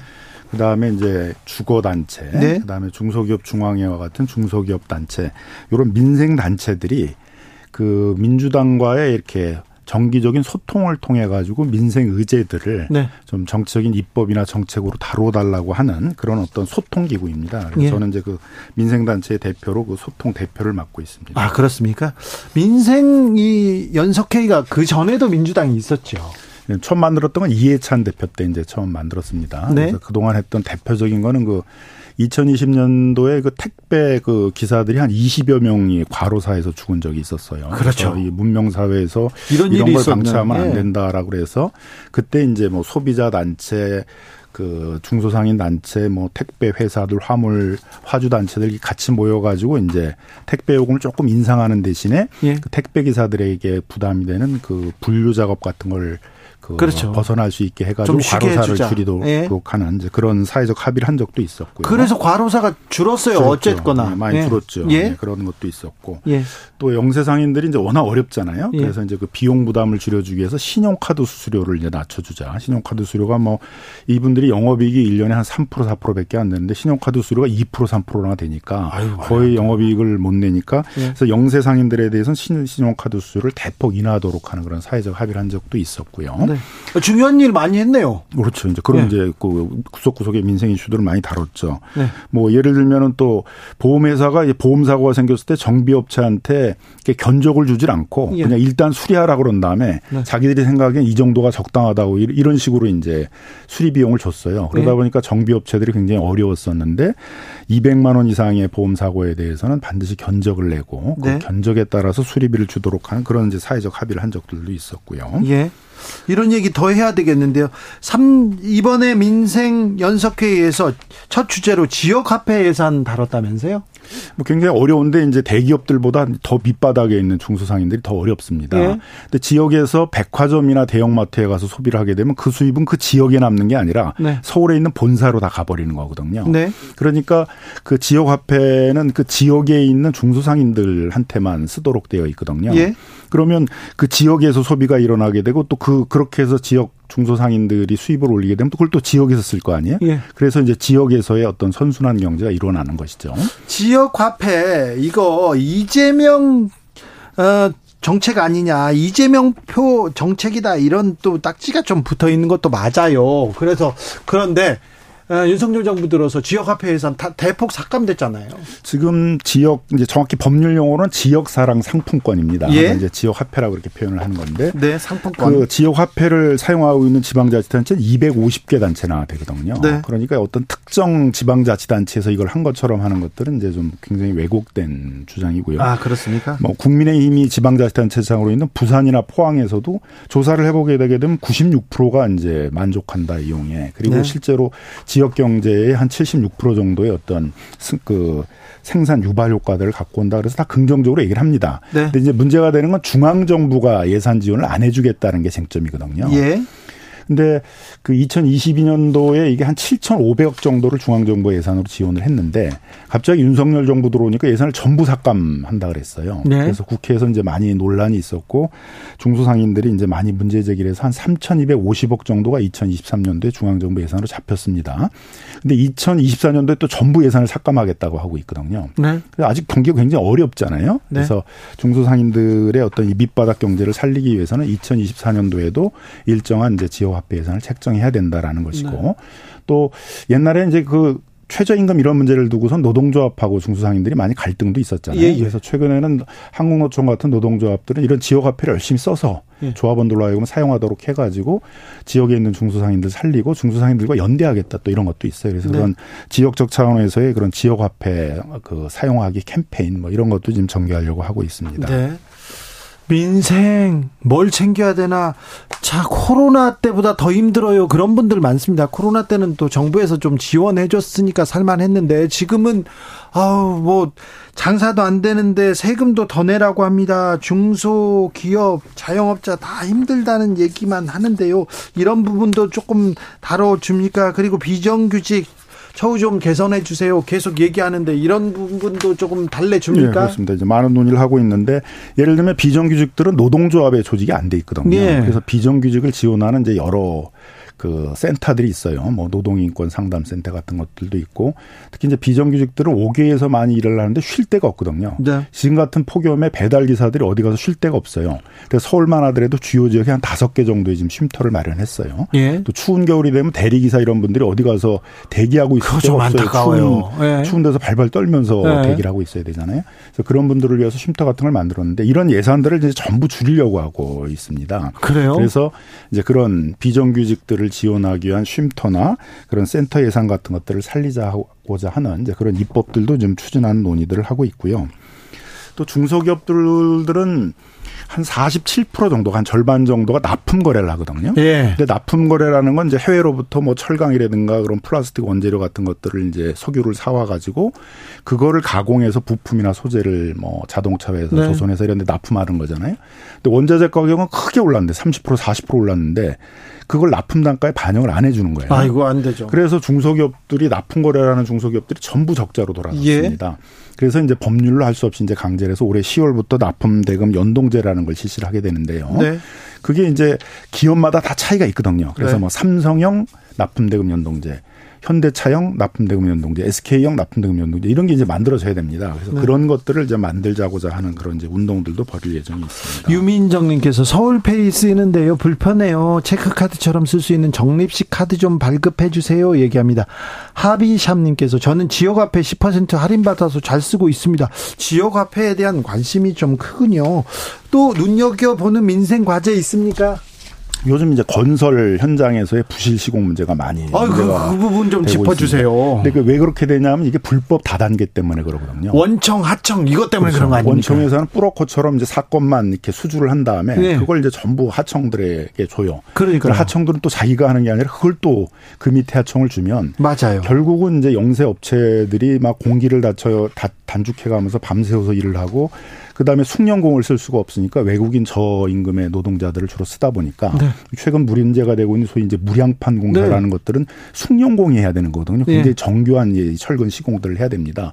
근데 숙련공들이 일을 못 하니까 그런 부실 시공도 되는 거거든요. 아, 철근 빼먹고 또 또 위 원청에서 감리하는 회사에선 또 눈 감아주고 이런 부패 구조지 않습니까? 그래서 이제 그걸 하기 위해서는 그 숙련공 노동자들이 일하도록 하고 그래서 그들에게 적정 임금을 주고 그들에게 임금을 지급하는지를 확인하는 직접 임금제를 확인하는 이제 대금 확인 시스템 같은 게 있거든요. 네.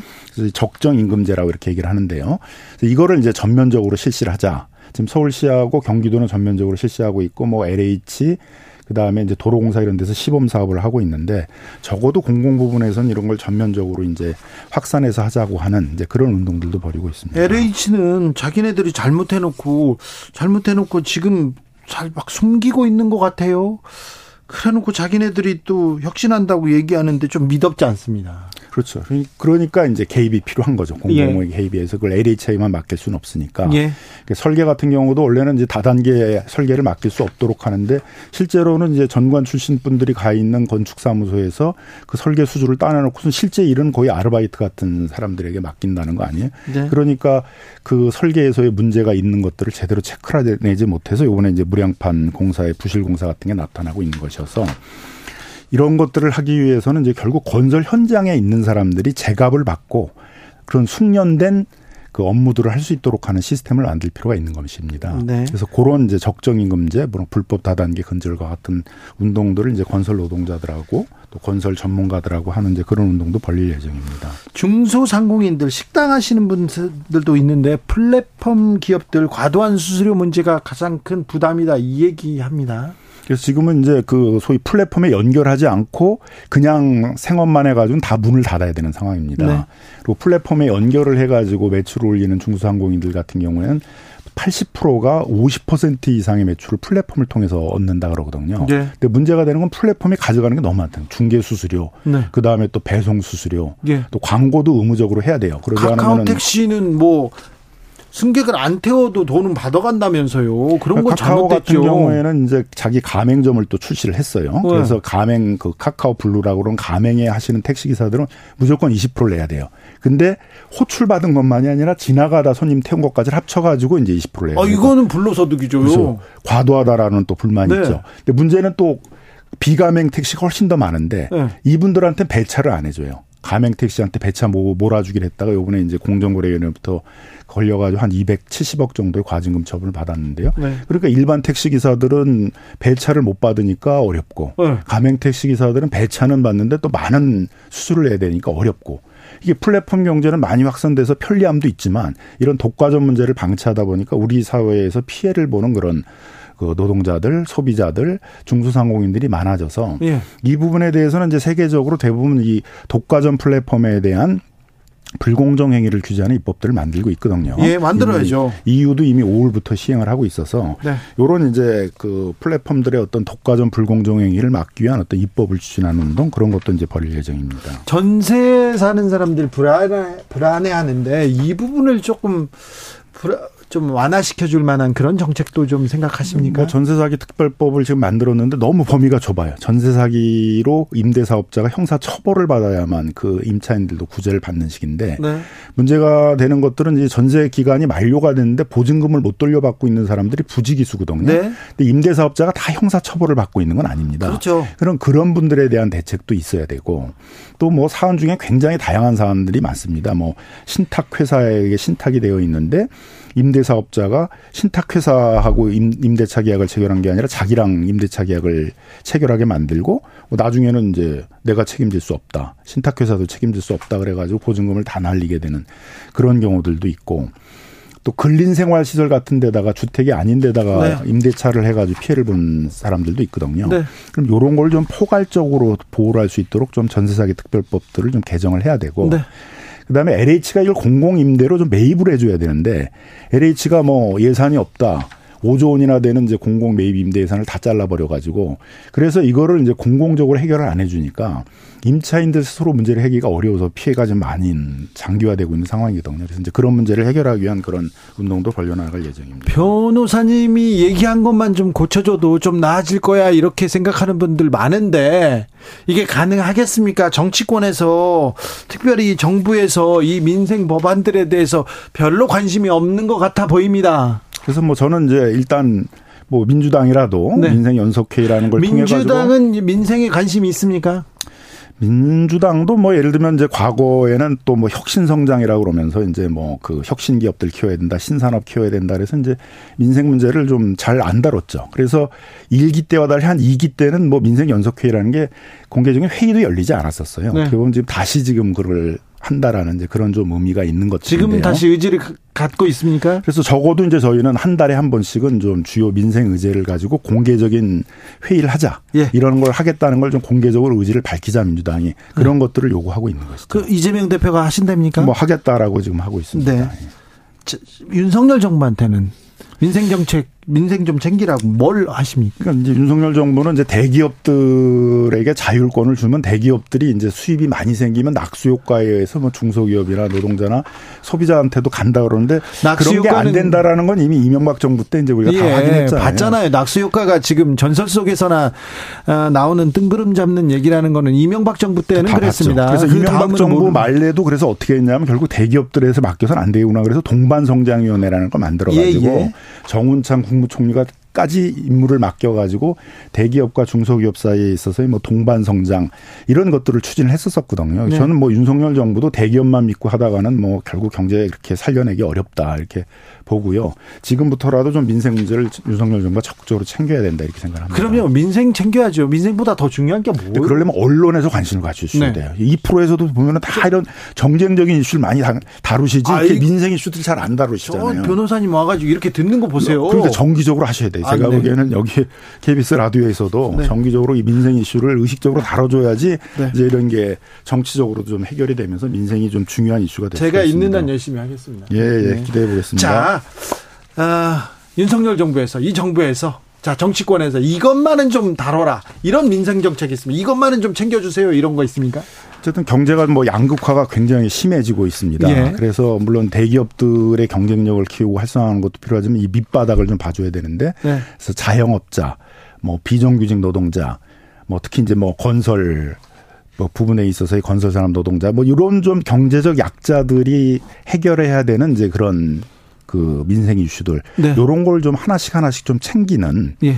이제 그런 정책을 좀 추진해 줬으면 좋겠다는 바람입니다. 네.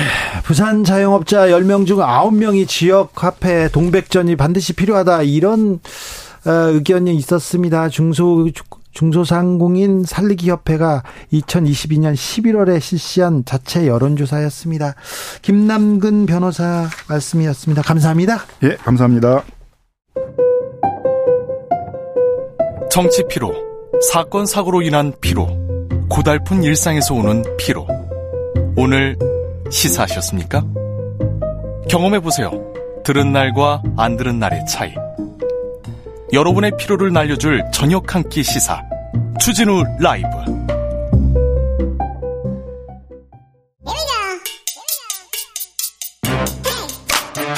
뉴스를 향한 진지한 고민 기자들의 수다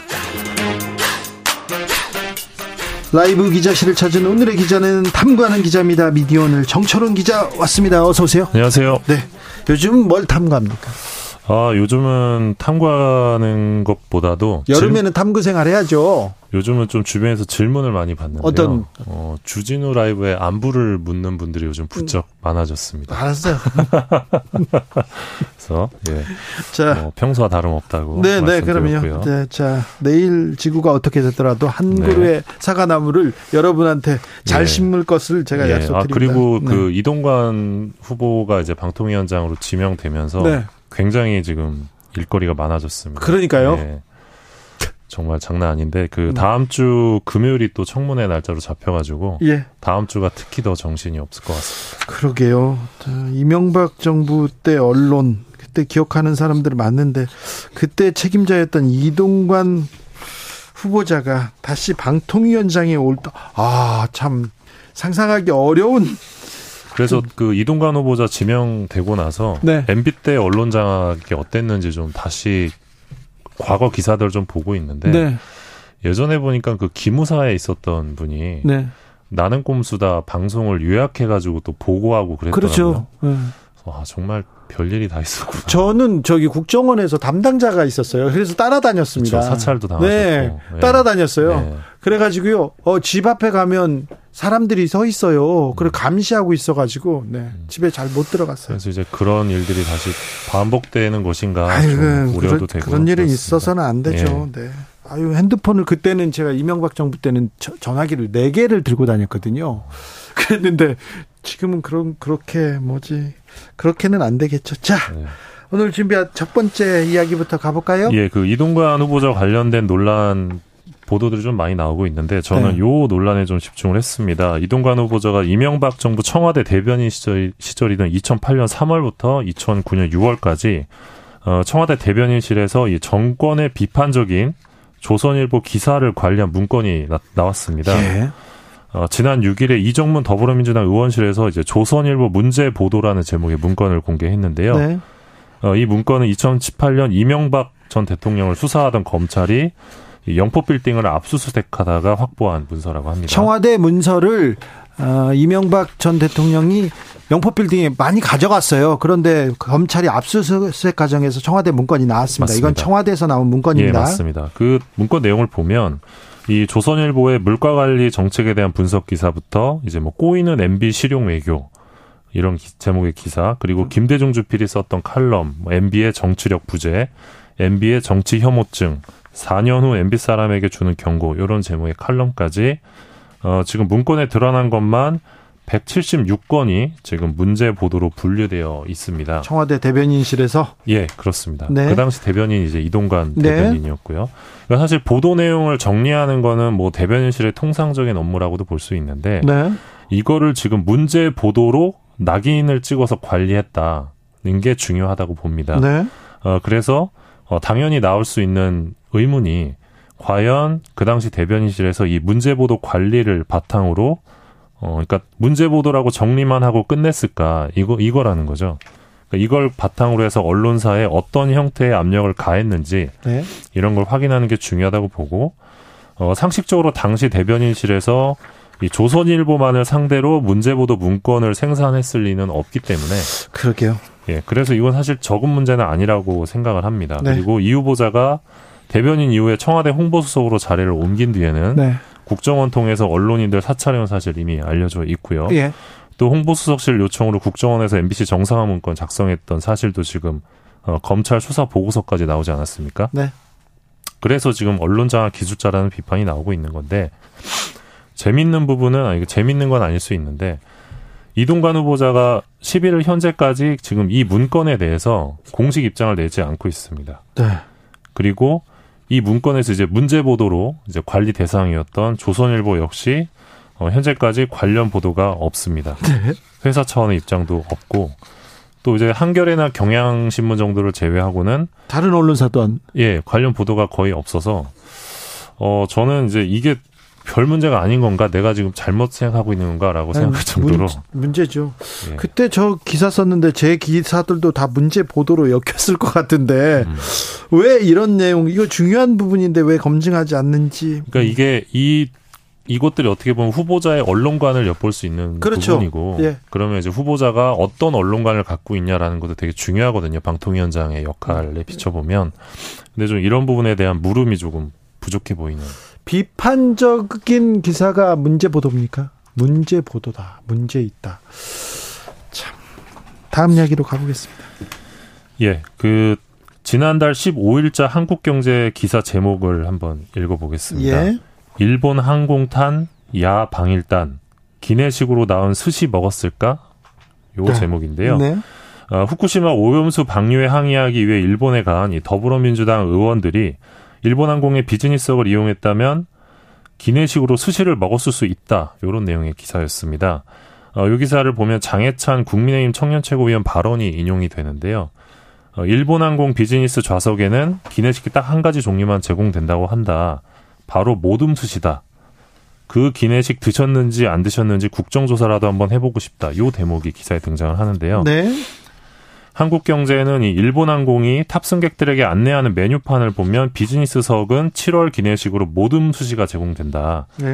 국민 밥상을 걱정하며 일본으로 건너간 의원단이 네. 어, 비즈니스석을 이용했다면 일본에 닿기도 전에 어, 수시를 먹었을 수 있다 이런 보도를 한 겁니다. 네. 가정의 가정을 더한 보도였는데 네.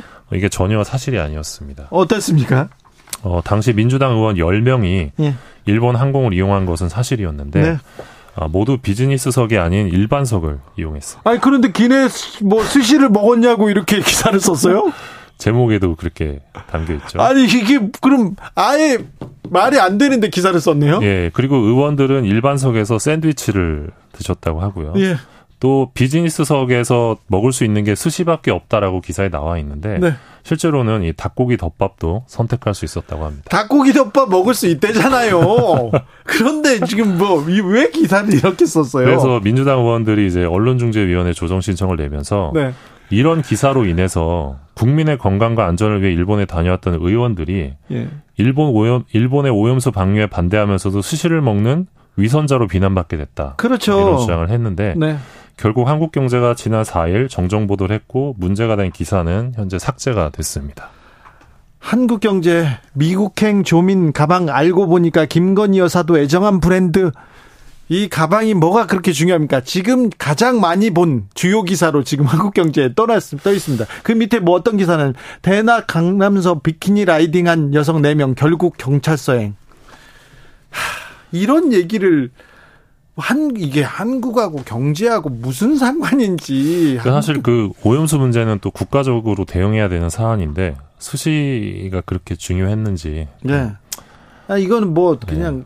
민주당 그 욕해라 이렇게 쓴 기사가 너무 의도적으로 보이잖아요. 네, 좀 어느 정도 사실 확인이라도 좀 하고 쓰셨으면 좋았을 텐데. 네. 예.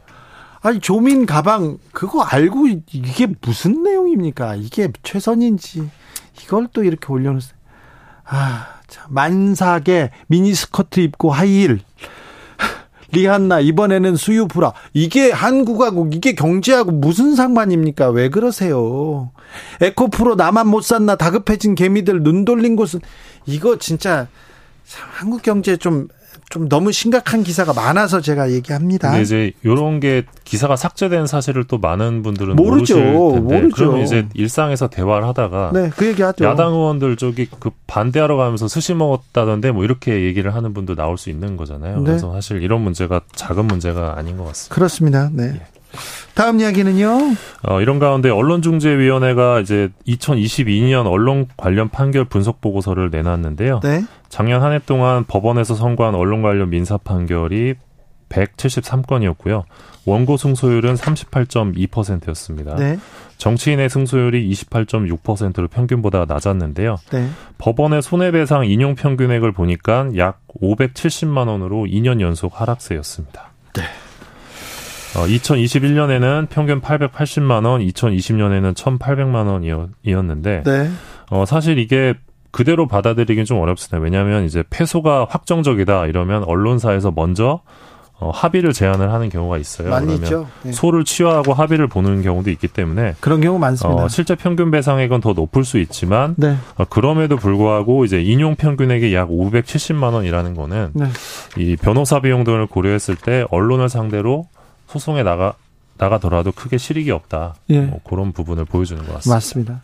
스시를 먹었는지 안, 안 먹었는지 확인해보고 써, 써도 되잖아요. 늦지 않지 않습니까? 이런 기사는 다른 데서 안 써요. 그러니까 확인을 하고 좀 최소한, 네. 어, 참, 닭고기 덮밥도 먹을 수 있다고 합니다. 좀 기본적으로 확인은 좀 합시다. 음, 마지막으로 만나볼 이야기는요? 예, 한국언론진흥재단 이사회가 표한수 이사장 해임 안건을 상정을 했습니다. 어, 근데 표한수 이사장 임기가 얼마 남지 않은 것 같은데요? 예, 문재인 정부에서 임명된 표 이사장 임기가 올해 10월 18일까지인데요. 10월 18일이라 얼마 남지 않았는데 그것도 안 된다. 지금 나가라 이렇게 예, 얘기합니까? 예, 한두 달 정도 남았는데 네. 굳이 또 이제 해임에 나선 건데 네. 어, 윤석열 정부에서 임명한 본부장급 상임 이사들이 지금 해임을 주도하고 있는 것으로 알려져 있고요. 윤석열 정부에서 임명한 예. 네. 어, 이 해임 사유는 정부 광고지표 조작 논란과 관련 고발 사건의 수사 진행으로 리더십 와해 상황 심화입니다. 그러니까 수사가 진행되고 있어서 리더십이 되게 흔들리고 있다.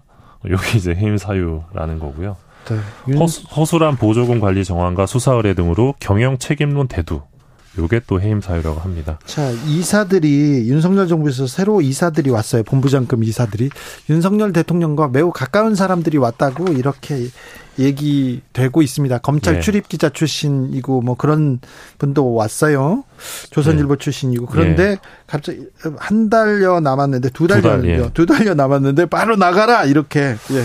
뭐 왜 그럴까요? 곱게 보내줄 수는 없다는 것 같은데 일단 언론재단 역사상 이사들에 의해 이사장이 해임되는 사건은 지금껏 없었다고 합니다. 네. 왜 두 달인데 뭐 2년도 아니고요.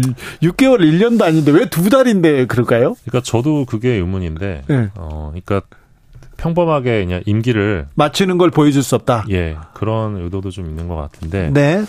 어, 이날 공교롭게도 이사회, 이사회가 16일로 예정이 되어 있는데 이날 공교롭게도 방송통신위원회에서 KBS, MBC 양대 공영방송 이사장 해임할 것으로 또 전망되는 날이기도 합니다. KBS, MBC 이사장도 해임합니까 다? 예, 이날로 지금 예정이 되어 있고 전망이 되고 있는데 마침 이날 또 이제 언론재단 이사장도 해임이 될 가능성이 높습니다. 그래요? 예. 다 해임이 된다고요? 예, 그러니까 예, 문재인 정부 때 임명됐던 양대 공영방송 이사장 그리고 언론재단 이사장까지 이제 같은 날 해임이 되는 초유의 사태가 올 수도 있다 이런 전망이 나오고 있습니다.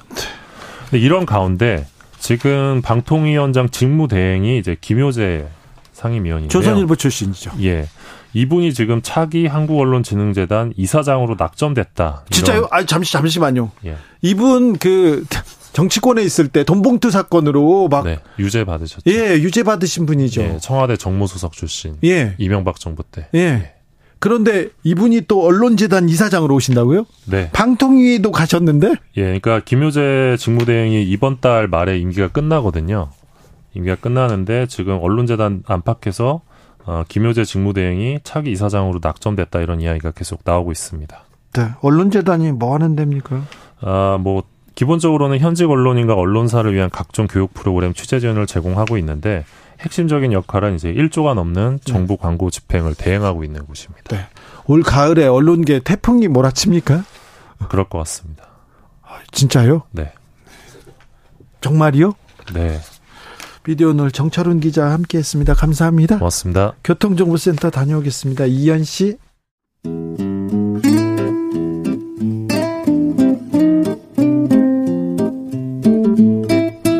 현실의 불이 꺼지고 영화의 막이 오릅니다. 영화보다 더 영화 같은 현실 시작합니다. 라이너의 시사회.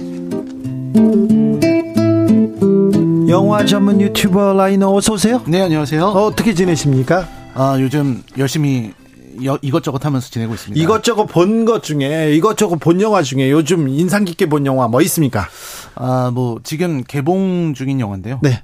이제 콘크리트 유토피아라는 네. 작품이 잘 만들었습니까? 잘 만들었습니다. 아 그래요? 예. 어, 지금 또 흥행 가도 올랐다면서요? 아 흥행이 좀 안 되고 있어요. 안 되고 있어요. 예. 아니 영화를 보는 사람이 네. 흥행은 1등이에요. 지금 국내에서 지금 1등이죠. 밀수가 지금껏 1등을 하다가 콘크리트 유토피아가 1등으로 왔는데 네. 근데 1등을 했는데 여름인데 관객 수가 많지 않더라고요. 네, 흥행 추이가 굉장히 낮아요. 그러니까요. 네. 그러니까 지금 한국 영화 4파전 어 정말 그 네 편의 작품이 어떤 작품이 잘 될까 예. 이런 얘기가 있었는데 밀수 잘 됐죠. 밀수만 성공하는 모양입니다. 예, 예. 그리고 사실 밀수만큼이나 잘 될 거라고 생각했던 게 비공식 작전이었는데. 그랬어요? 예, 비공식 작전이 그냥 무난한 무난한 오락 영화로 나왔기 때문에 네. 괜찮을 거라고 생각했는데 오히려 비공식 작전은 지금 100만도 간당간당한 상태고요. 그렇게 하정우 네, 하정우, 주지훈. 네, 하정우, 주지훈 투탑인데 100만이 간당간당하다고요? 그렇습니다. 끝까지 간다와 터널 킹덤의 김성훈 감독인데 네. 그 어, 간당간당하고요. 그리고 지금 콘크리트 유토피아는 그 네 편의 작품 중에서 네. 더 무는 좀 너무 이상하니까 아무튼 그 네 편 작품 중에서 완성도는 제일 높아요. 그래요? 작품성이 가장 뛰어난데 근데 지금 추이는 굉장히 좀 아쉽습니다. 지금 정말 극장에서 그 영화값을 너무 많이, 많이 올려가지고 지금 그렇죠. 그런 거 아니에요. 여러 가지 원인들이 지금 네. 계속 분석되고 있는데, 네. 그러니까 볼만한 작품이 나왔는데도 이제 관객들이 어지간해서는 가지 않으려고 하는 한국 영화 컨텐츠 막 보고 또 극장으로 가야 또 계속 만들고 이 한국 영화가 우리 문화 산업의 주축 아닙니까 컨텐츠 산업에 그렇습니다. 그런데 아 이렇게 이게 영향을 미칠 텐데 걱정이에요. 지금 뭐 우리가 OTT 등을 통해서 네. 오징어 게임 같은 네. 뭐 세계적으로 히트하는 이런 드라마들이 나오게 됐는데 것도. 그 배경에는 바로 한국 영화의 힘이 있었습니다. 그렇죠. 영화 제작하시던 분들, 네. 영화 배우들 이런 사람들이 황동혁 감독도 다, 다 하는 영화, 거니까요. 아, 그러니까요. 네, 황동혁 감독도 네. 이제 남한산성 네. 같은 영화를 만드신 분이죠. 그렇죠. 네. 정우성 감독의 네. 보호자도 잘 돼야 되는데. 아, 그 곧 나오죠. 네. 네. 아, 다음 주인 걸로 알고 있습니다. 아, 네. 네. 영화에 대한 애정이 엄청 엄청나요. 아, 그, 분의 순수함은 제가 익히 봐서 알고 그러니까요. 있습니다. 그러니까요. 아, 정말 사실 기분 나쁩니다. 아, 네. 네. 생긴 것도 잘생겨가지고. 잘생긴 분이 네. 순수한 열정도 있고. 열정도 있고요. 영화에 대해서. 거기에 아. 영화를 연출하기까지. 그렇죠. 네. 고민하고 고민해가지고, 예, 열심히 만들, 아, 재밌던데. 네. 아. 자, 자, 오늘, 오늘 어떤 얘기? 아, 오늘 최근 공개된 넷플릭스 드라마가 있습니다. The 예. Days라는 드라마인데요. 저, 예. 이 후쿠시마 원자력 발전소 사고를 다룬 드라마입니다. 재연 드라마라고 할 수 있죠. 네. 어, 원래는 23년 6월 1일에 공개됐었는데 한국만 제외된 채로 공개가 됐어요. 예. 그래서 이게 뭐 오염수 방류 논란이랑 관계 있는 거 아니냐 이런 얘기가 있었는데 사실은 그런 건 아니었다고 합니다. 그게 아니라 그 저희 우리나라가 이제 일본 영 일본 문화 개방을 하지 않았습니까? 네. 김대중 대통령 때. 네. 그때부터 시작했던 일본 문화 개방 정책 때문에 그동안 일본의 영상물은 영화를 제외하고는 등급을 주지 않았대요. 아, 그래요? 네. 그래서 일본 드라마는 영화로 이렇게 변칙적으로 등급을, 등급을 받고 받았구나. 그래서 이제 들어오고 했었는데 그런 것 때문에 늦어지니까 이번에 어떻게든 일본 영상물을 완전 개방하는 조치를 했다고 합니다. 그래서 7월 20일에 공개가 됐습니다. 작품은 좀 잘 만들었습니까? 이게 음. 일봉 이런 거 없습니까? 소 아, 죄송합니다. 이거는 그 음. 영화계나 그 작품에서 그런 얘기 하잖아요. 네. 국뽕 이런 네, 얘기 그렇습니다. 나오는데 그런 거 있, 있, 있지 아, 않을까요? 네, 사실 뭐 이게 실화를 바탕으로 한 재현 드라마고 예. 그래서 비슷한 사례를 어, 참고하지 않을 수가 없는데 일단 좋은 사례는 체르노빌이죠. 예. 체르노빌이라는 아유, 저 작품 좋아요. 네, 그 작품은 어, 정말 짧은 구성이지만 네. 어쨌든 진짜 막 달려가는 네. 그리고 어떤 실체적인 진실을 그려내는 그런 수작으로 평가받았습니다. 매우 긴장도를 계속 끌어올리면서요. 네. 아 매, 우잘 봤어요. 그야말로 달리는 작품인데요. 네. 네. 반... 이런 일이 있어서는 안 된다 이런 생각도 네, 있죠. 맞습니다. 네. 어, 무섭기도 했고요. 네. 반대의 경우는 최미 역행 같은 중국 영화가 있습니다. 네. 어, 최미 역행은 이제 지난 코로나 19가 시작된 시기에 중국의 모습을 담은 영화인데요. 네. 자신들이 이제 코로나와의 전쟁에서 멋지게 승리했다라는 체제 선전용 영화. 아주 괴작이었습니다. 중국 영화는 사실 완성도 높은 작품들도 많았어요. 그 전에는 근데 최근에는요 이상해졌어요. 너무 이상하죠. 그죠? 네. 요즘은 뭐 그 체제 선전용 영화들을 보면은 어 정말 어떻게 이럴 수가 있지 이런 네. 생각이 들고요. 네. 정말 옛날에 그 멋있었던 감독들이 네. 선전용 영화를 만들고 있습니다. 그런 영화를 만들어야 또 중국에서는 잘 된다면서요. 잘 되기도 하고 이제 뭐 자유롭게 영화를 만들 수 있는 분위기가 아니다 보니까 아, 그렇군요. 예, 좀 그런 것 같습니다. 네. 근데 이제 더 데이즈는 네. 체르노빌의 길을 가려고 노력을 한 영화 드라마인 것 같기는 해요. 체르노빌의 길을 가야죠. 그러면 성공이죠. 그래서 이제 최대한 당시에 이제 현장 상황, 현장에 있었던 인원들 충실하게 재현하려고 노력은 한 것 같습니다. 노력은 했는데요. 네. 그런데 이제 뭐 이걸 결론이라서 결론부터 말씀드리면 되겠습니까? 네, 돼요. 결론부터 말씀드리자면은 아 못했다. 네. 체르노빌에는 전혀 미치지 못합니다. 그래서요? 네, 그게 왜 그러냐면 네. 이게 어, 후에 좀 더 말씀드리겠지만 어쩔 네. 수 없이 그 자기 변호하듯이 드라마를 만들었다고요. 자, 일본이 그럴 것 같아요. 그러니까요. 일본은 뭐 숨기고 가리고 그런 네. 좀 약간 네, 그런 맞습니다. 특성이 있잖아요. 어떤 네. 일부에서는 예상을 한치도 벗어나지 않는 그런 작품인데 네. 그리고 이제 드라마 캐릭터들의 이름, 기업 이름 이런 게 좀 많이 바뀌었습니다. 예를 들어서 도쿄 전력 음. 어, 정말 가장 문제가 됐던 기업이죠. 그죠. 어, 토 전력으로 이름이 바뀌었습니다. 네. 그리고 간 나우토 총리 네. 이분은 이제 아즈마 신지 뭐 이런 이런 식으로 이름을 바꿨어요. 그래서 실화로 만든 드라마인데 굳이 뭐 이름을 바꿀 필요가 있나 누가 누군지 다 아는데 네. 그럴 필요가 있나 하는 의문이 들기도 했습니다. 네. 줄거리는 어떻습니까? 줄거리는 이제 드라마 시작이 동일본 대지진부터 시작을 하는데 근데 지진에 대한 그런 뭐 일본 전역의 피해 이런 내용은 없고 후쿠시마 원전과 관련된 내용 요거를 이제 중심적으로 들어갑니다. 어, 대신 이제 차이가 있다면 어, HBO의 체르노빌 아까 말씀드렸지만 네. 그 드라마는 굉장히 스케일이 크잖아요. 예. 원인을 찾고 이런 부분들이 네. 대신 더 데이즈는 그 후쿠시마 원전 현장 그리고 도쿄 전력과 총리실 뭐 이런 어, 한정된 공간 안에서만 이야기가 진행됩니다.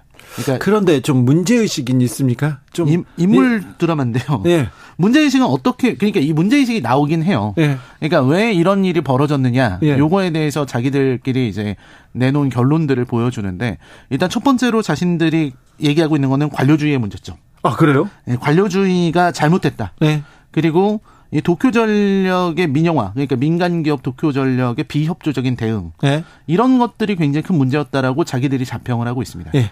관료주의가 어느 이, 게 어느 정도냐면 일단 기업의 그 어, 가, 이, 그 간부가 내용을 잘 몰라요. 음.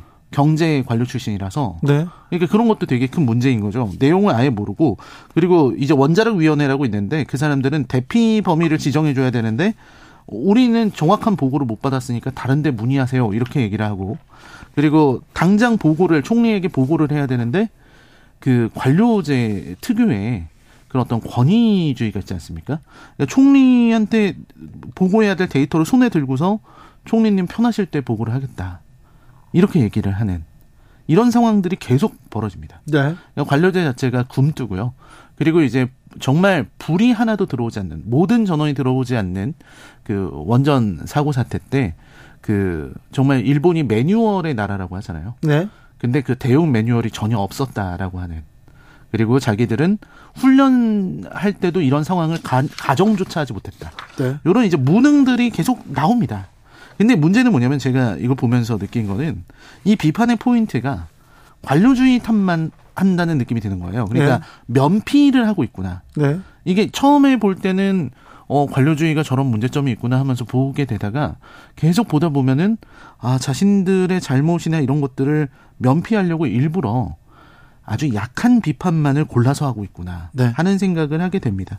그래서 사실 뭐 그런 내용들도 되게 많아요. 아베 아베 정권이 주장하던 이런 얘기들을 그대로 하는 부분들도 나오는 것 같고, 간 나오토 총리를 굉장히 공격을 많이 합니다.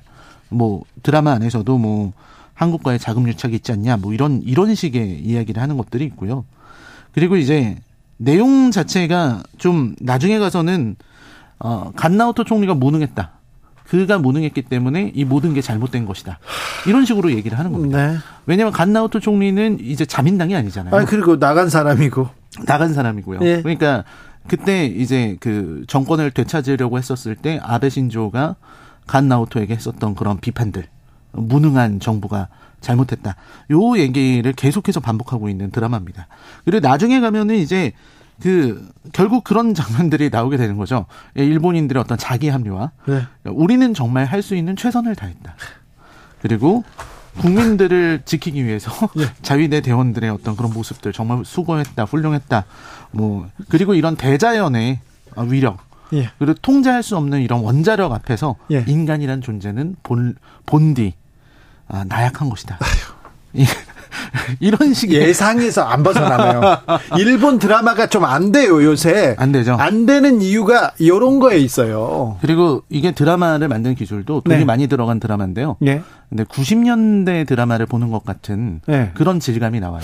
왜 일본 영상이 와 이렇게 멈췄을까요? 그 여러 가지 이유가 있을 것 같은데 일단 영화 쪽은 아예 아예 답이 없는 것 같고요. 예. 그리고 제가 항상 주장하는 거는 일본도 이제 너무 우경화되다 보니까 그러다 보면은 자유로운 예술인들이 활동하기가 좀 어려워지거든요. 하... 그런 부분들이 좀 있는 것 같고요.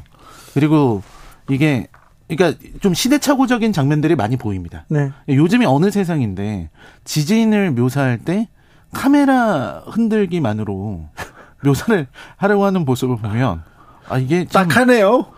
그렇죠. 네. 아, 도대체 제작비를 어디다 쓴 거지 라는 생각을 하게 만드는 거 도대체 혹시 뭐 좀 파리나 영국으로 이렇게 유, 람 가고 그러진 아, 않았겠죠? 그러진 않았을 것 같은데 네?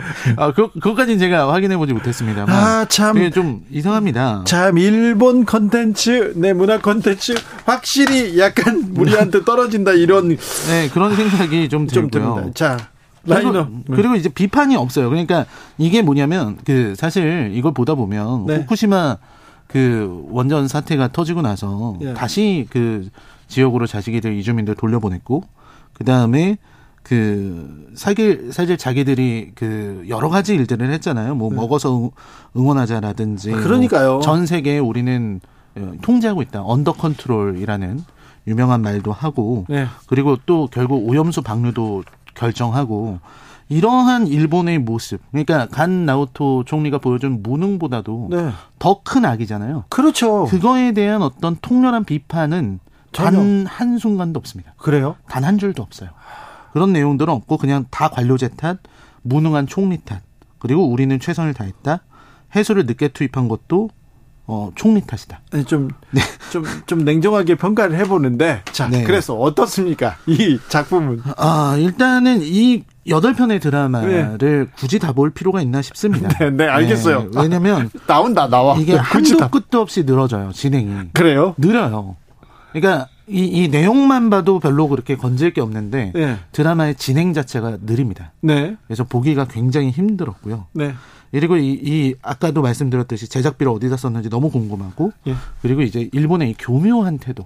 예. 자기들의 책임을 회피하려는 것 같은 교묘한 태도. 아유, 전형적인 일본 일본 일본 일본 영화 맞아요. 맞습니다. 어떤 자기들이 뭔가 반성하고 있다, 객관적으로 돌아보겠다 이렇게 말만 하고서 네. 사실은 굉장히 비겁하게 책임 회피를 하는 거죠. 네. 가짜 비판을 하고요. 결국은 생각하는 장면이 다 나와요. 그 자발적인 현장 출동이라든지 네. 어떤 영웅적인 희생. 그러니까 그 어떤 공동체를 위해서 희생하는 거를 굉장히 미화하는 경향이 있잖아요. 네. 일본 드라마에서 많이 나오는 것들인데 그런 영웅적인 희생이 나옵니다. 그래서 이 작품을 제가 굳이 얘기를 하는 이유는 네. 이 후쿠시마 원자력 발전 사고를 보는 이 일본의 태도 그리고 어 다른 한편으로는 일본이라는 나라가 자기 자신을 어떻게 평가하고 또 원자력 문제를 어떻게 얘기를 하는지 네. 그 시선을 엿볼 수 있는 자료로서 네. 가치가 있다고 생각합니다. 알겠어요. 아, 야, 좀 관전 포인트 찾았다. 네, 관전 포인트. 일본이 이 문제를 어떻게 보는지, 어떻게 어떻게 책임 회피를 하고 어떻게 스스로를 평가하는지. 네. 네. 과학을 얘기하고 뭐 다른 얘기를 하는데 오염수를 바다에 버리는 거는 이건 도덕적으로도 저는 이거 도덕적으로 문제가 있어요. 나이물 괜찮아 뭐 어? 좋은 물 아니잖아요. 아, 그, 괜찮은 물 그렇죠, 아니잖아요. 그렇죠, 그렇죠. 네. 그걸 버린다. 이걸 음. 당연한 듯 얘기하는 거 이거 말이 안 되죠. 자, 아무튼 오, 네. 이 작품을 봐야 되는 일본의 태도. 이, 이, 이 상황을, 이 사실을 어떻게 외면하고 이렇게 또 이렇게 자기 합리화하는지. 네, 알겠습니다. 김승현님께서 예전에는 그냥 영화 그냥 봤어요. 그런데 영화비 오른 후에는요 신중하게 고르고 골라서 봅니다. 그래서 선택한 게 밀수였어요. 아우 밀수 재밌게 보셨죠? 4328님 영화 관람비 너무 비싸서요. 관객 점점 줄어, 줄어들 것 같아요. 점점 인터넷으로 보겠죠. 얘기하는데 이거 심각한데요. 그렇죠. 아무래도 너무나도 비싸기 때문에 네. 그 영화관 가기에 저항감이 생기고 집에서 편하게 볼 수 있다는 이점. 네. 그리고 또 우리나라는 이제 영화가 나오면요. 그 2차 시장이라 그러죠. 예. IPTV나 이런 걸로 풀리는 주기가 예. 굉장히 짧습니다. 짧죠. 다른 나라는 뭐 6개월, 1년 이렇게 걸리는데 우리는 한 2주만 기다리면 그러면 바로 집에서 편하게 결제를 해서 볼 수 있기 때문에 네. 그러니까 굳이 영화관에 갈 필요를 못 느끼는 거죠. 네. 알겠어요. 근데 한국 영화가 한국 문화를 이끌어온 뭐 핵심 콘텐츠인데 이렇게 무너져서는 안 되는데 좀 걱정은 큽니다. 그렇죠. 무너져서 무너져서는 안 됩니다. 네, 네. 네, 영화 좋은 영화 많이 만들고 있고 많이 보고 그래야 또 이렇게 나아질 텐데. 네. 알겠습니다. 시사회 오늘은 The Days 만났습니다. The Days 만났는데 굳이 만나볼 필요는 없고 네. 일본이 어떻게 이 상황을 보는지 이거 네 라이너에서 이, 라이너가 이렇게 평가했습니다. 감사합니다. 네, 감사합니다. 아, 한 주 어떻게 보내셨습니까? 잘 보내셨죠? 아, 태풍 물러갔는데 비는 내일까지도 올 수 있으니 막바지까지 비가 이렇게 많이 와서 머금은 산 그리고 계곡 아직 위험합니다. 그러니까 각별히 좀 조심하셔야 됩니다. 잠시 후 7시부터 K-팝 슈퍼 라이브가 KBS 2TV에서 생중계됩니다. 저 잼버리 참가자들한테 마지막 응원의 메시지를 보냅니다. 잘 보고 잘 가셨으면 좋겠어요. 부디 건강하시게. 아, 잼버리 콘서트에 출격한 아이브 곡 들으면서 저는 인사드립니다. 아이브의 Love Dive 지금 흘러나가고 있습니다. 저는 내일 오후 5시 5분에 주진우 라이브 스페셜로 돌아오겠습니다. 지금까지 주진우였습니다.